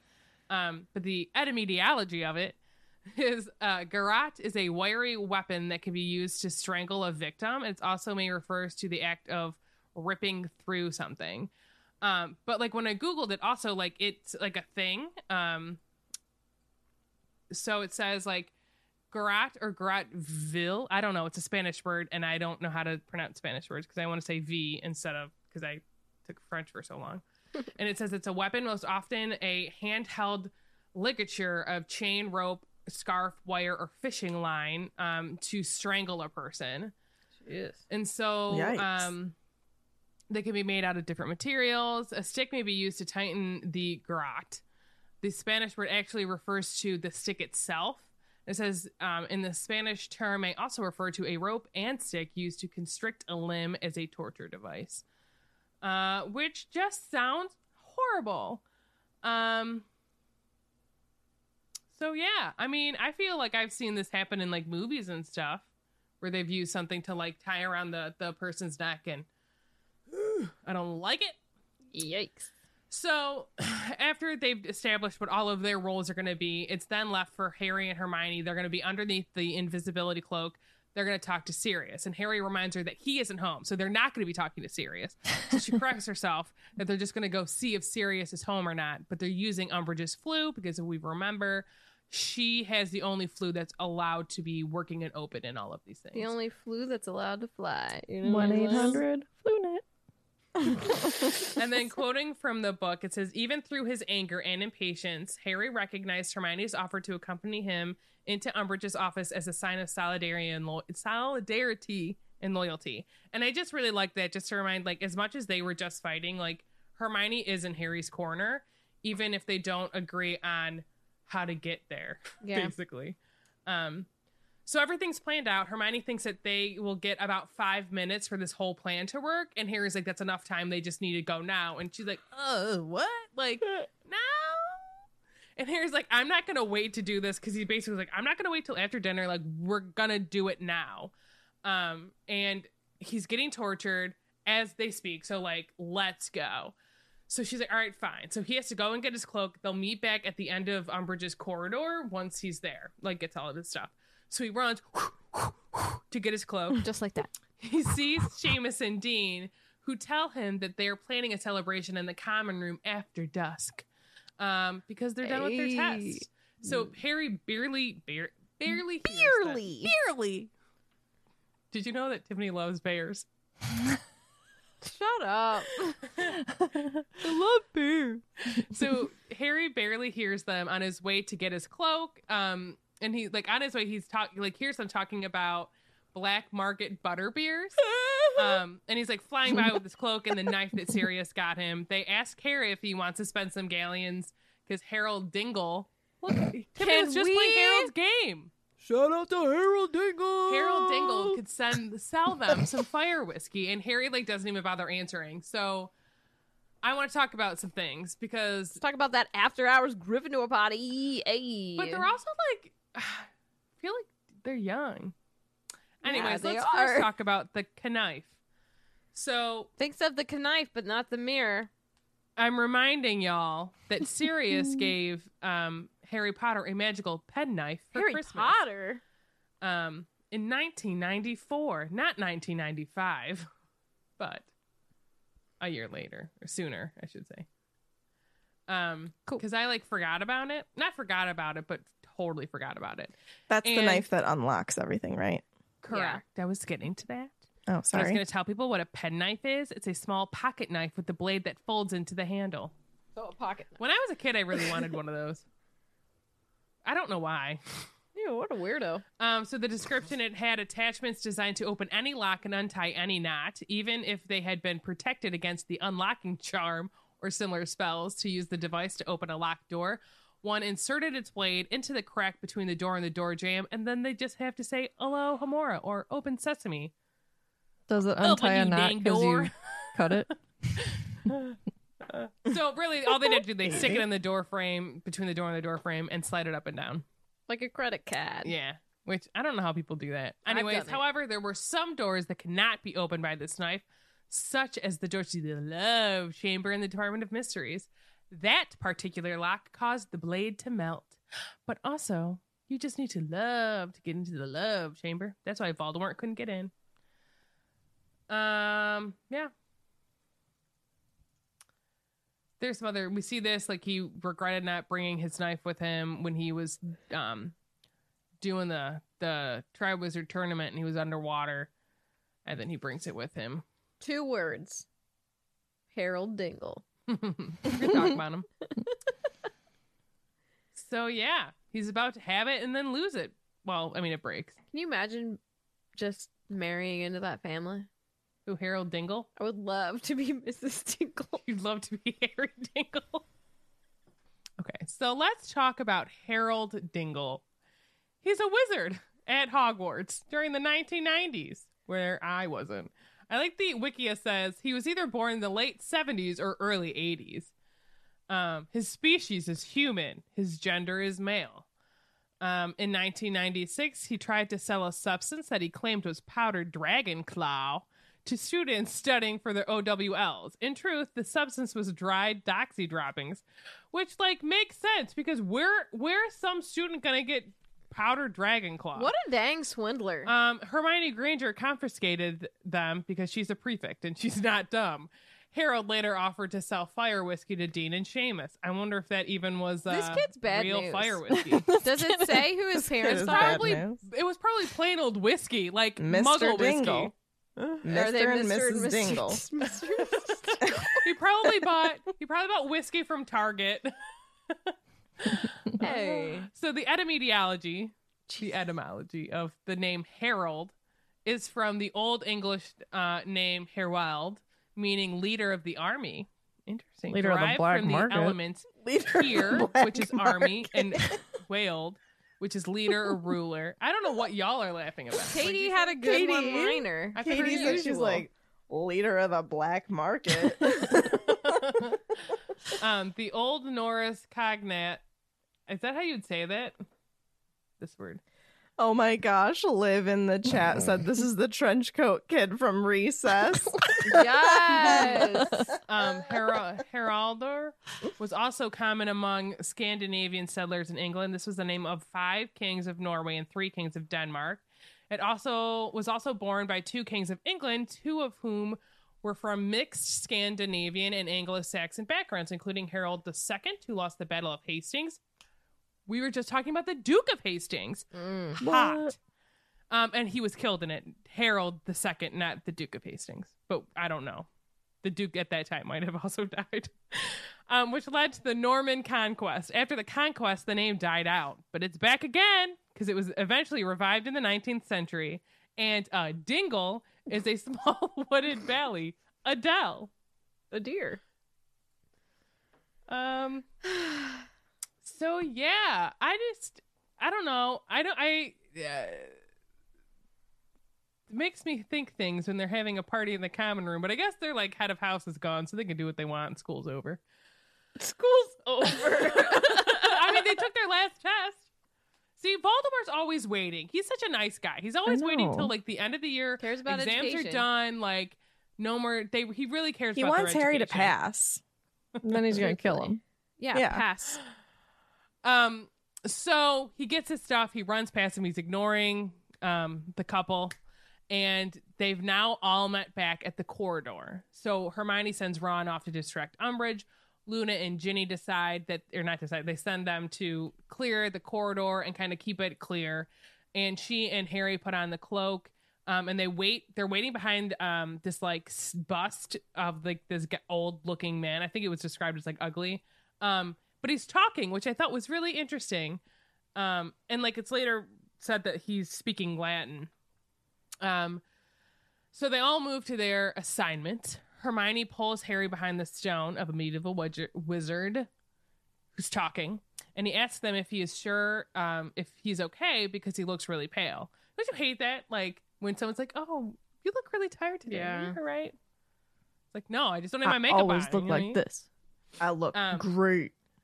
They, uh, dear. he responds, this is quoting from the book, I'm fine, he said shortly, tugging the invisibility cloak out of his bag In truth, his scar was aching, not so badly that he thought Voldemort had yet dealt Sirius a fatal blow. It had hurt much worse than this when Voldemort had been punishing Avery. Um, and that's back when he um, was in, like, literally, he was Voldemort in that room and punished Avery. If y'all remember, he looked in the mirror and he saw Voldemort's face looking back at him. So he puts a cloak over both of them. They listen to Ginny tell people that they can't come down the corridor because someone let out let off like the Garrotting gas behind them. Um, and then one person's like, "Oh, I don't see anything," and she's like, "Duh, it's colorless." But she's like, "Go ahead. If you saying to the student if that wants to walk down, go through it. Sure, they can use their body as proof that the gas is down there. So like, be my guest." uh, and they don't go down there. So the news about the gas seems to have spread, and soon the area was as clear as Hermione Like figured gas? it was going to get, so they could walk to the office. And that's where we end this chapter. Well, this half of the chapter. Nice. Is it Um, nice though? Maybe it's not nice. Sad. I have to say Yeah. this because like I really wanted to laugh at it. Uh, Kelly said, "What did Hermione do while Harry was in the fire?" And Kat Mars said, "Stared at his hinder." Oh, it's So a typo. say- It's supposed to I- You're so good. Every time um, someone says like they were in the fire when we I was a kid, uh, I had a sleepover at my house, and I think I I mean grade school I had a sleepover at my house. And I don't remember what happened, but I had like everyone was sleeping in our living room, but I had left to go sleep in my parents' room.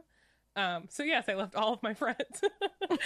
and someone like woke up, and my friend Natalie, who's still my friend to this day, must have been having like some weird dream. And she woke up and she was like, Where's Sarah? Is she in the fire? and we still laugh about it to this day. Is she in the So that makes it every time someone's like someone's in the fire, I think of that. Where's Sarah? Is she in the fire?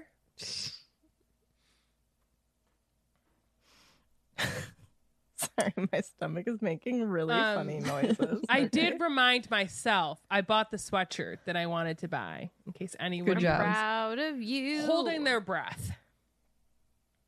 Did I need it? No. But did I need it? Yes. lightning bolt me. Sarah, great minds think alike. As Alana right. would say, magic, magic, magic. Does do magic. Uh, first question comes from Marcus. Do we think Flitwick or other non order teachers had a way of talking to Dumbledore? Flitwick is pretty Uh, smart, I, think hear. Yes. Hmm, my I bad. think- I think that Flitwick definitely had a way. It kind of is weird to me that he's not a part of the order. Maybe he, we If just don't know. Like he's like a secret dude. I don't know. If there is a way, I believe he would be involved. Yeah. Yeah, I I just don't know If there's a way, there's a Flitwick. any are any of them at this moment at the ones at Hogwarts at least for their own safety, maybe not, Mm. you know? Mm. Cuz if they don't know anything, no one can get anything out of them. Torture wise, Veritaserum wise. You know? I could see Voldemort not or Voldemort. Good lord. Dumbledore not having contact with people at Hogwarts because of that. True. But like with with like Lupin and Sirius, I feel like that's different because they're basically in hiding anyway. Lupin just because of who he is and his and people, you know, don't like him because of it. And then Sirius obvious obvious reasons. yeah. I don't know though. That, that's my thought. I think it's a tough one. Like I could see there being a way, but yeah, the whole like thought of what if it gets out somehow or Mm-hmm. like he cut communications with Harry for a reason, so why not cut them with other people too kind of for similar reasons, not necessarily because they can get to Voldemort the way that Harry can, but because of Umbridge. I also think that not to be why do you I'm laughing at that meme I've The never meme. seen before. Oh, I don't There's a think my meme. You've never seen that one? toast Here, Matt, you can look at it No. on mine. it's a good one. Um not to be rude about my main man, Dumbledore. I know I have a lot of people in my life. um, I also think at this time he was really like researching Horcruxes and trying to figure all that stuff out. So, as much as I know that he was keeping an eye on the Wizarding World, I know that he was very preoccupied. True. Um, next question comes from Swapna. I'm sorry if I pronounced that incorrectly, but I tried. Um, do professors have families and personal lives? Like, have we ever heard about any of their families? I've always wondered. Yes. Wait, read that again. Do you think Sorry. that the professors have like families and personal lives outside of Hogwarts? Like to me, it's kind of like it's kind of it's just interesting because like McGonagall, it the way that we read McGonagall from Harry's perspective in these books, it definitely seems like she lives at Hogwarts. Same with Snape. Um, So, we know he has another house. Well, right. right, So that that's one thing that's Tiffany, cool tell to me, see. do you have a life outside of school? No, teachers never Do do. you, do you sleep under your desk? Yeah. I had a kid Me- ask me if I slept in the basement. First of all, there is no basement at the school.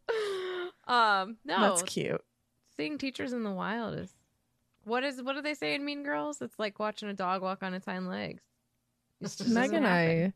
I have had this conversation, and like, I think it's very common for a lot of the teachers at Hogwarts because it's a boarding school. I mean, that's like a different teaching position that you're going to take to, like, you know, live there most of the year, blah, blah, blah. correct. But I think Yeah. it could be, I don't see it being a problem that, like, you would just apparate home at the end of the day. Yeah, true. You know what I mean? not- I don't. I'm I don't I think wonder, all like- of them have to be there all the time. There's probably like shifts and stuff that you have to cover. Yeah. But that's Yeah. not going to be all the time. Like, and I like, and I bet some of them live in Hogsmeade. Like they could literally just walk to work. You know? um taking my broom I'm to work today. Trying to look it up. The one of the Army ebooks Blue. written by the author. I think in McGonagall's chapter, they talk about. I can't find that one. I think there are three. They talk about how McGonagall did have someone in her life. Yeah, Elf Phineas or something like that Um, was her husband. I, I think I- they were only married for three years. I want to say something about Hogsmeade, like you were saying, Megan. In uh, Megan Remember- Mine's personal world that we have been writing for many years, Mm-hmm. you can have a personal life outside Hogwarts. Yeah, you You can. You can, babe. So she remained on terms of friendship with her old boss at the ministry, Alfin and Alfinstone Urquhart. He came to visit her while on holiday to Scotland, and to her great surprise and embarrassment, he proposed marriage in Madame Puddifoot's tea shop. Cute. Still in love with Dougal McGregor. She was engaged to him, but he was a muggle. Um, she turned him down. He, however, he Elfin Elphinstone, however, had never ceased to love her or nor to propose every now and then, even though she continued to refuse him. The death of Mc, or I call him McDougal in my head. Dougal McGregor, however, although traumatic, seemed to free Minerva shortly after Voldemort's first defeat. Um, Elphinstone, now white haired, proposed again during the summertime stroll around the lake in the Hogwarts grounds. Aw, that's romantic. This time, Minerva accepted. Halfinstone, now retired, was beside himself with joy and purchased a small cottage in Hogsmeade for the pair of them. Once go. Minerva could travel easily to work every day. Known to successive generations of students as Professor McGonagall, Minerva, always something of a feminist, um, announced that she would be keeping her own name upon marriage. Traditionalists sniffed why was Minerva refusing to accept a pureblood name and keeping that of her muggle father? Because she doesn't care. The marriage cut tragically short, though, as it was destined to be, was a very happy one. Though they had no children of her their own, Minerva's nieces and nephews, children of her brothers Malcolm and Robert, were frequent visitors in their home. This was a period of great fulfillment for Minerva. Um, and the accidental death of Elphinstone from a venom wow venomous tentacular bite. I'm not laughing at that. I'm laughing at me not being able to read.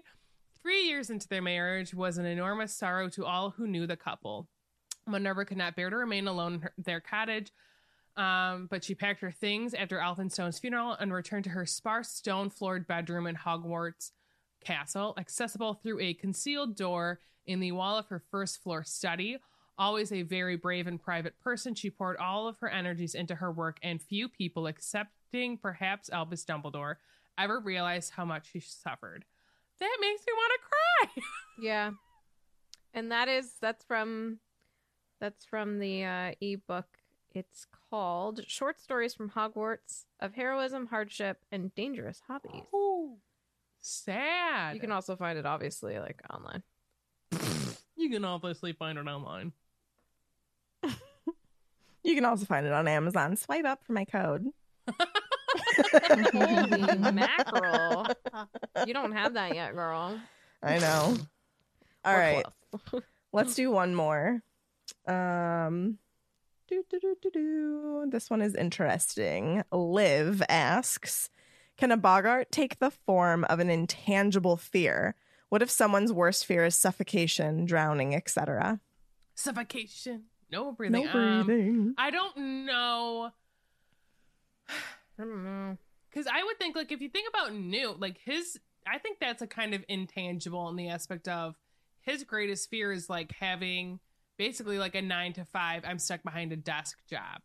So, like, for him, the visualization of like a desk with papers on it, um, I I don't know if your greatest fear is like suffocating, how that would be replicated, but I don't, I don't, I don't know. Uh, I don't, um, I don't know. Yeah, I, I don't I truly don't know.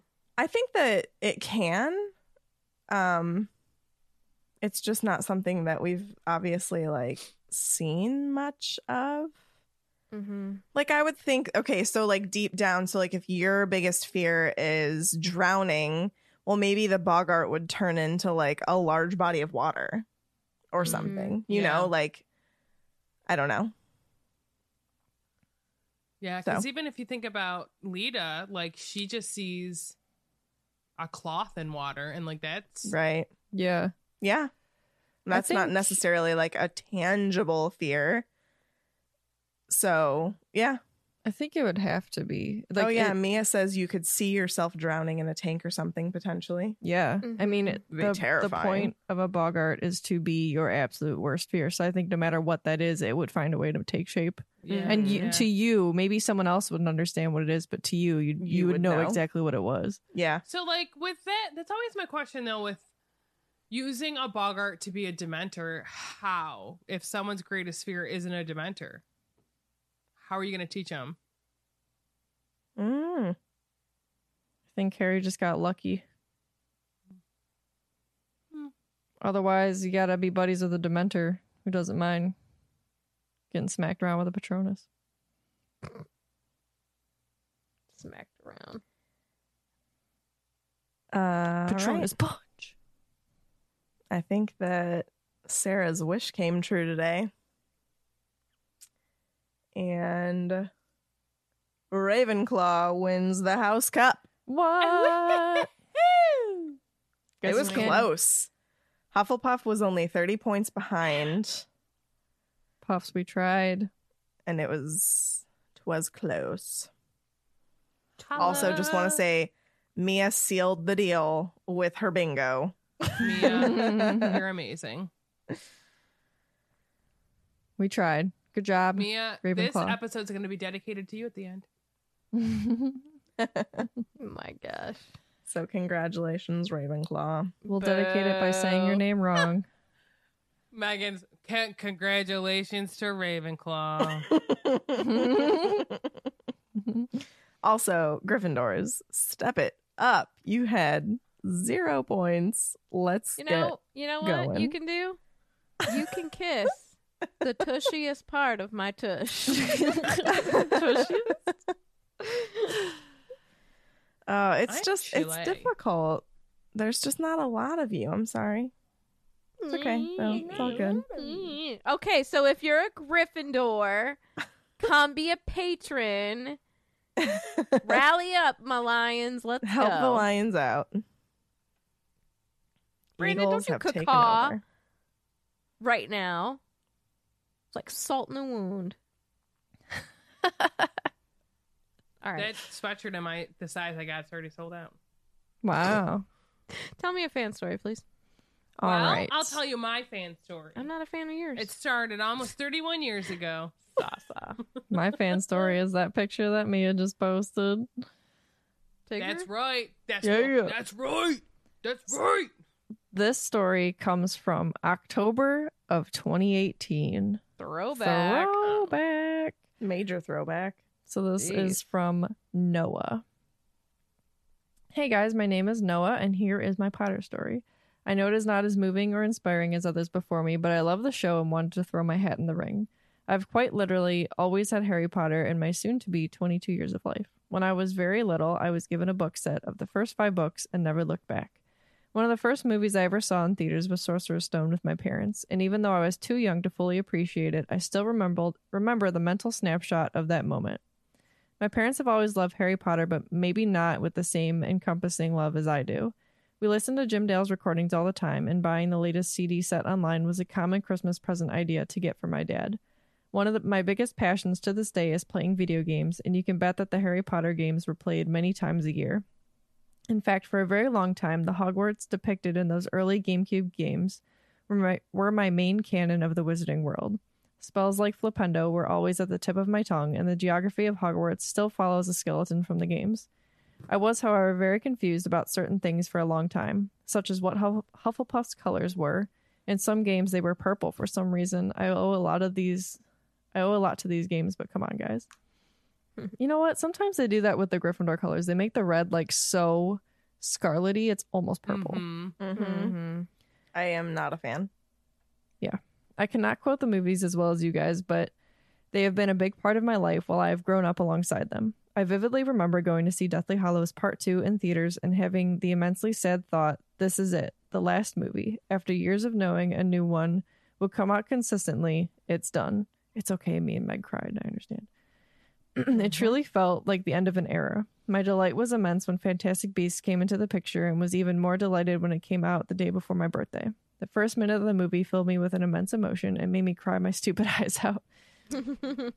Anyway, I do have a somewhat amusing story about my Potter profile. Years ago, during the original Pottermore layout, I took the test and to my immense surprise was sorted into Hufflepuff. At first, I was unsure about how to feel, and I am ashamed to say that I was a little disappointed. Noah, me too. It's okay. We all embrace it. I did not take long.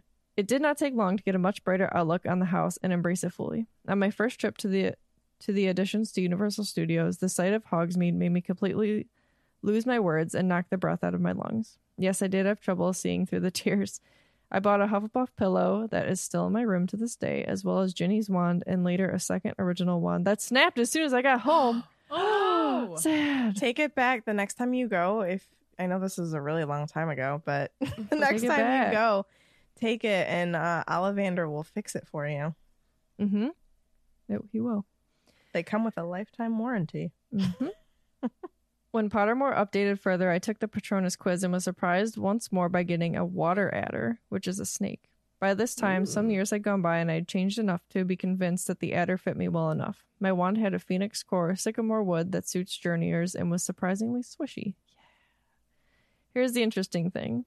Listening to mm. you guys re sparked my interest in the site, and I decided to see what it would say about me after all these years. I am now a proud, ambitious Slytherin.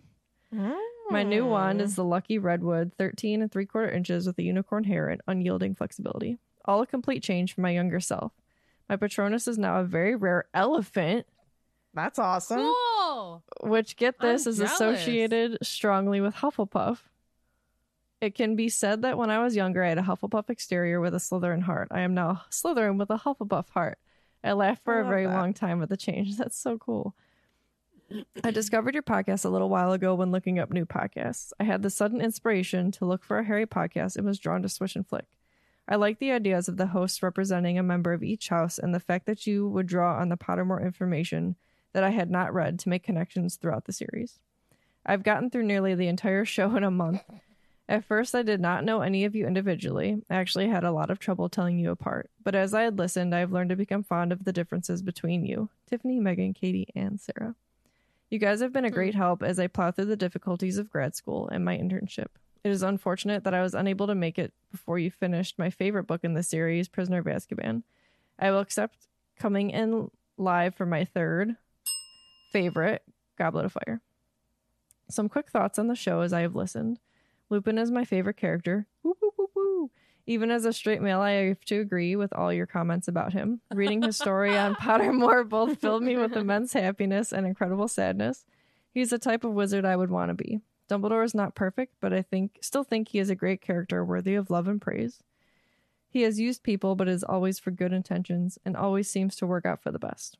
Finally, Snape is definitely not a good person. Sorry, everyone who loves him.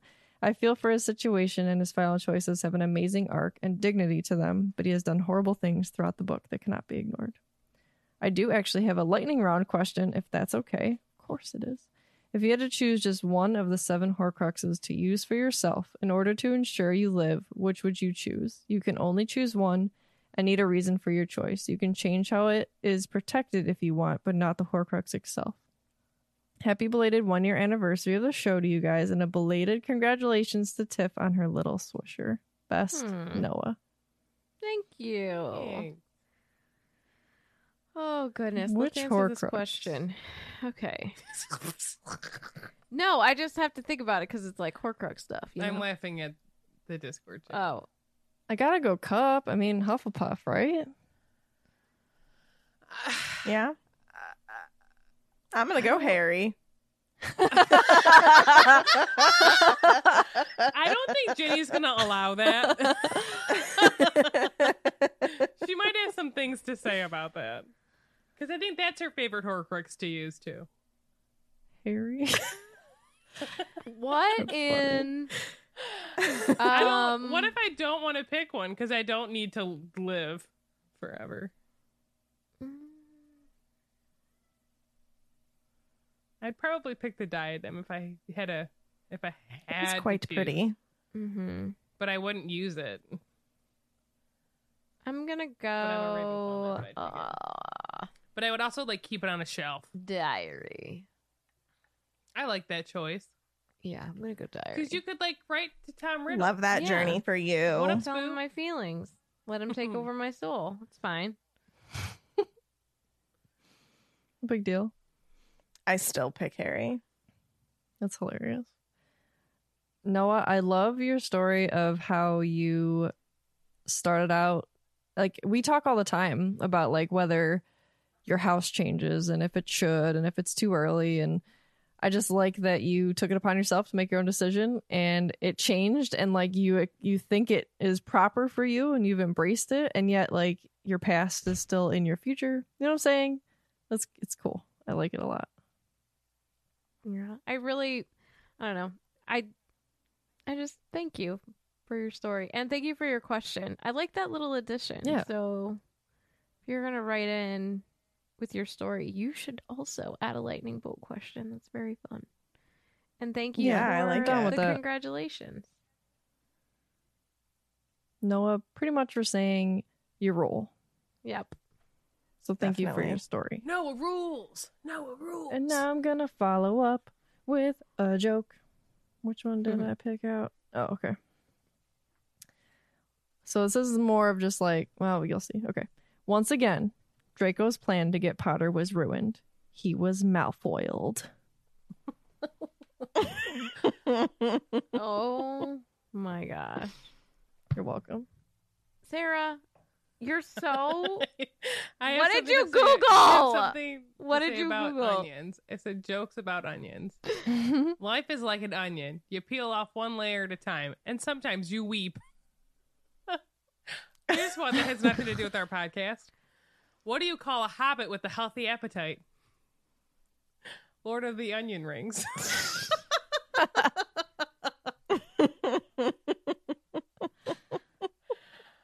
What is this last one from Vinny? Click it, Sasa.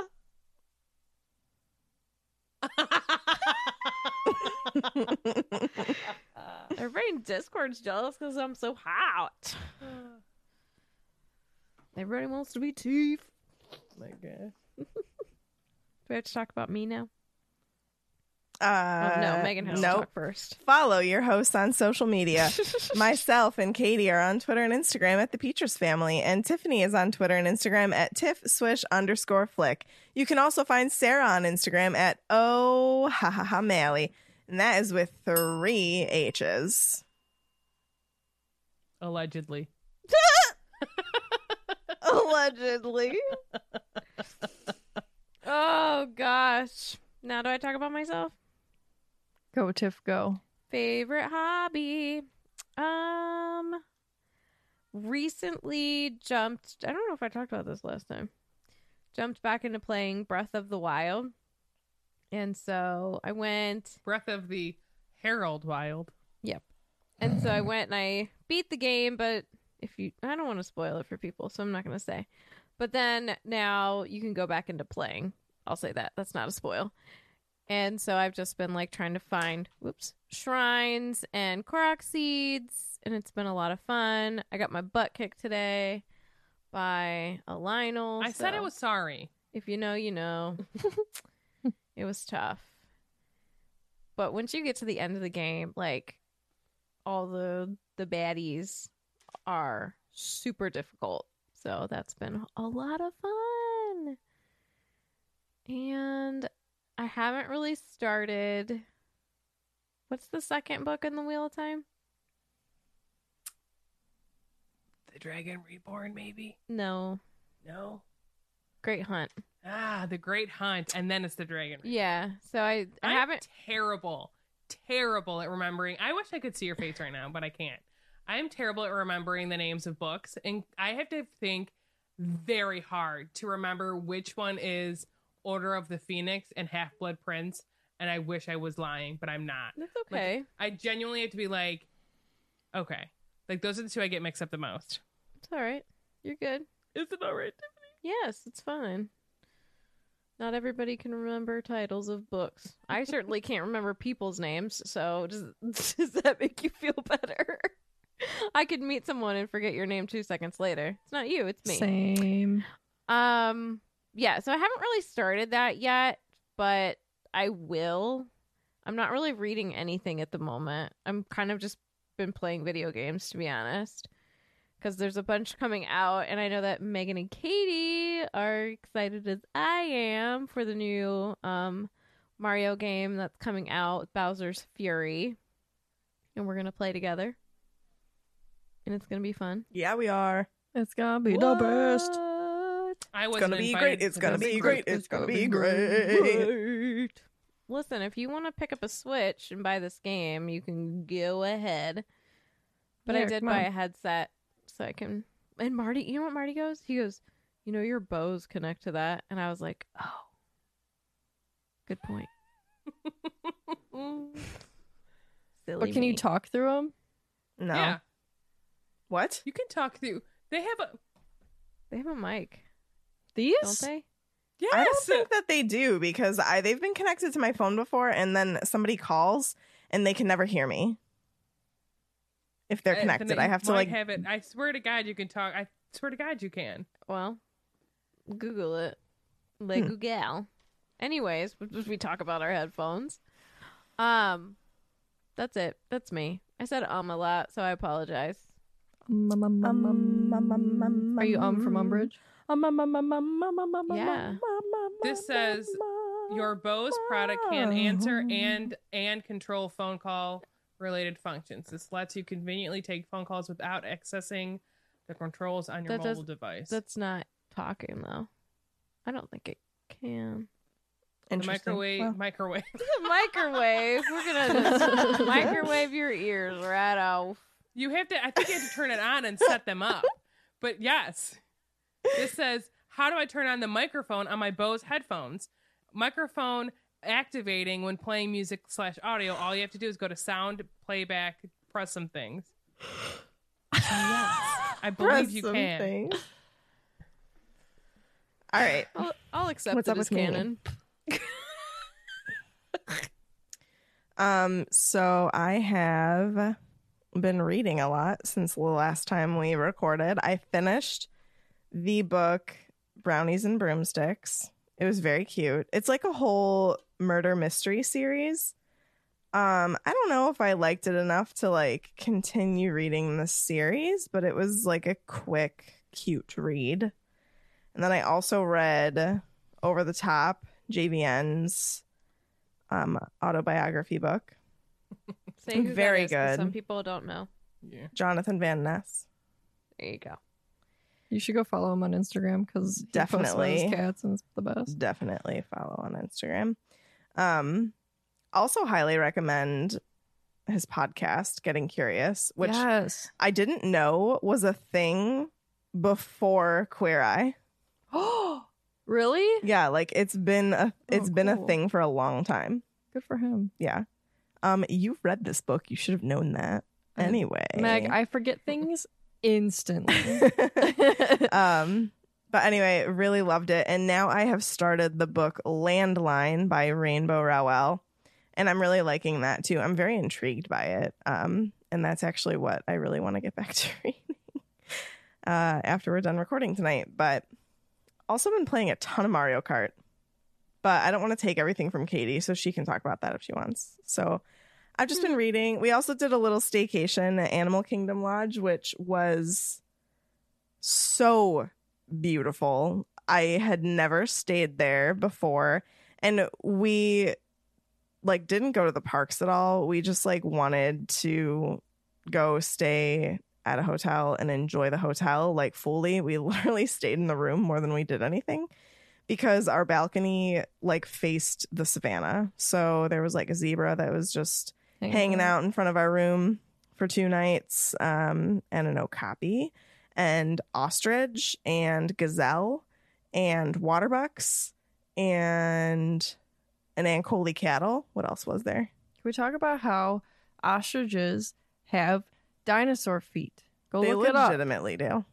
That's because they're birds and so I we're know. dinosaurs. I know it just blows my mind. Go watch Also- Jurassic Park. Ostriches, ostriches poop a lot, Yeah, a lot. like a lot. Uh, so yeah, that's all I've been doing. Katie, what's up with you? I had something Because we have different lives. I had what's something you? I was gonna say, and now I can't remember it. But I did. Mario Kart. I have been playing a lot of Mario Kart. Um, I finished Fangirl. It was phenomenal. And I started reading this little comic book series called Catstronauts. And they're super cute. They're like I didn't expect them to be that fast of a read because they are for kids. But like they're they're really cute. I really like the illustrations and the humor in it. So I blazed through two of those. And I can't remember the other thing I was gonna say, and that's you know everything Meg said too. I've, I've been there. How about you, Sarah? Um, I never mentioned that I built a new bed for myself. Oh, I thought that was your foot. What? your st- dog, that stuffed racking dog. I thought that was your foot, and then I got nervous because you're way across the table from me. That would mean my foot would be like six feet I know, long. which is why I kind of got nervous. what? anyway, so um other than that, I uh started I read Serpent and Dove, loved it. Read it in less than 24 hours because, you know, I had to stop reading because I knew I was going to have dreams about it and I had to work the next day. Um, and then I finished it at work, which I shouldn't say. But um, I started the second one, which is Blood and Honey, which I had to put down because I'm having anxiety about it. But I also read what happened. Um, and I think part of me not wanting to finish it is the third one doesn't come out till summer, but I really, really loved the first one. Um, and I don't know how much. I'm like maybe a fourth of the way through the second. I don't know how I feel about it yet, but I I did read a lot of spoilers, and then I read The Cruel Prince, and the second one. Um, so the Wicked King got to my house on Tuesday. So I started reading that, and I didn't love The Cruel Prince, and I don't really love The Wicked King either. But I'm going to finish the series, um, and that's really all I have to say about that. Tiffany thinks it's dumb of me to like finish a book that I don't really care for. Well, I feel like you're wasting your time. Yeah, but bit. like I, I just I, I feel like I need to like finish the story. all right. I um, mean, that's two books worth, three books really, of you not liking it and time, hours out of your life. Well, like with the Cruel Prince, though, like I would say until I got uh, like maybe a a third of it left, that's when it really started getting good. So we'll see about this one. Again, I did read a lot of spoilers for it. Mm-hmm. Um, so I know what's gonna happen. And then um I'm still reading like The Shadow Rising. But that's like kind of like my back background book. So I pick that up when I'm like at work or something because I have an ebook of it. Um and I still have like a lot of other books to read that are on my to do to read list. My to do list. So if you have any books, like if you want to suggest to me, shoot me a message. Um and maybe I'll add it to my TBR. Um, I'm trying to read 24 books this year. I have low expectations of myself, but I've read, I think, five. Um, and there's that. I think that's all I got. Cool beans. Beans Yeah. are cool. I would say, out of the books I've read so far, Invisible Life of Addie LaRue and Serpent and Dove are the ones I've loved the most. That's cool. Yeah. I've read zero books this year. You finished, didn't you finish Eye of the World in 2021? Yeah, I finished one. Yeah. I really need to pick up my uh audio books again and get those going while I shower. You Ooh, another like in a the shower cool with you? Like, you little them in the tip shower? is that every if you're an Amazon Prime user, every month they let Prime users get two books for free out of their like first reads list. So if you're just like looking for something fun that is like suggested by people, I always look uh, every month on Amazon. I think it's called I think it's called Amazon Well- First Reads. They also have Prime Reading that you can It's- be a part of. then Yeah, no, it's different because this isn't that's extra at all. No, no, no. There's there's Prime Reading that's not extra for you're oh, Prime. Oh yeah, yeah, yeah. Those un- are like I think like the first Harry Potter book is part of Prime Reading, but then the others aren't. There's like a handful, but this is like they do, two yeah, they do that a lot. audiobooks that or this is two this is it's like usually a grouping of like six books and they let you they the, they let you get two of them for free and they're like books that haven't come out yet but are coming out like in the next month. So it's like you get them you get to read them before they're actually out. But it's cool. They have like usually they'll have like a historical fiction, uh mystery, uh f- a nonfiction. It's like they have one from like all different genres, but it's kind of cool if you're just like looking for something and you don't really know what you want to read yet, and you're a Prime member, you can pick out two books for free to try. So Very cool. hot tips, hot tips. I didn't know about it. One of my old coworkers told me, and I was very excited when she told me about it. I was like, "Free books, sign me up." I wish I could be like an audiobook person. It just is not. My brain doesn't comprehend what I'm. They're listening to. ebooks, not audiobooks. Sorry, uh, did I say? I don't know. They're ebooks. Like you read them like normal, not audio. I got a couple of ebooks the other day too that were like, because I think I have on the unlimited reading thing.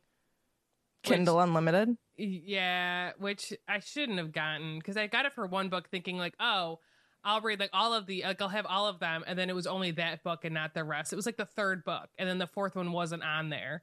I'm like, well, that's annoying. Um, but I got that Rhapsody, which I don't know if I'm gonna read it or not, but that's one on the internet I've seen people like, have read and enjoyed, which is a series. I don't know anything about it. You're cute. yeah, some days. um, for onions and snapes, I thought we were going to do this for Mia. I didn't agree to that as a Gryffindor. you want to keep me happy. I do love Mia though. For Mia and Dingle. yes, Mia and Dingle. okay. It's a baby, baby dingle. That concludes. I love Oh, babies. jeez. Heh, You done? Oingle. All right, are we really done now? Yeah. All right, Yeah. well, that concludes this week's episode. Thank you so much for listening, and don't let the muggles get you down. Amazing, just my voice. Let's choked on some chocolate. How'd you die? Choked on chocolate. Oh, chocolate. Chocolate. I love chocolate. Oh, chocolate. Chocolate. Chocolate. It tickles my fancy. If we say words like uh, Florence, you can say chocolate. Uh, and, uh, Wario. Uh, Wario is uh, That's my ex-boyfriend. not to be confused with Mario. That's my current boyfriend, Mario. Him and Wario, you know, they Wa- don't care for each other. Wario. They're a little jealous. Uh, jealous.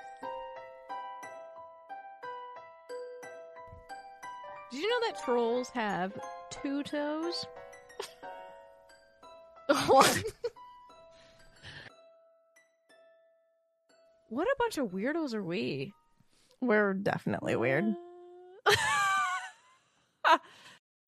When you need mealtime inspiration, it's worth shopping Kroger, where you'll find over 30,000 mouthwatering choices that excite your inner foodie. And no matter what tasty choice you make, you'll enjoy our everyday low prices, plus extra ways to save, like digital coupons worth over $600 each week. You can also save up to $1 off per gallon at the pump with fuel points. More savings and more inspiring flavors make shopping Kroger worth it every time. Kroger, fresh for everyone. Fuel restrictions apply.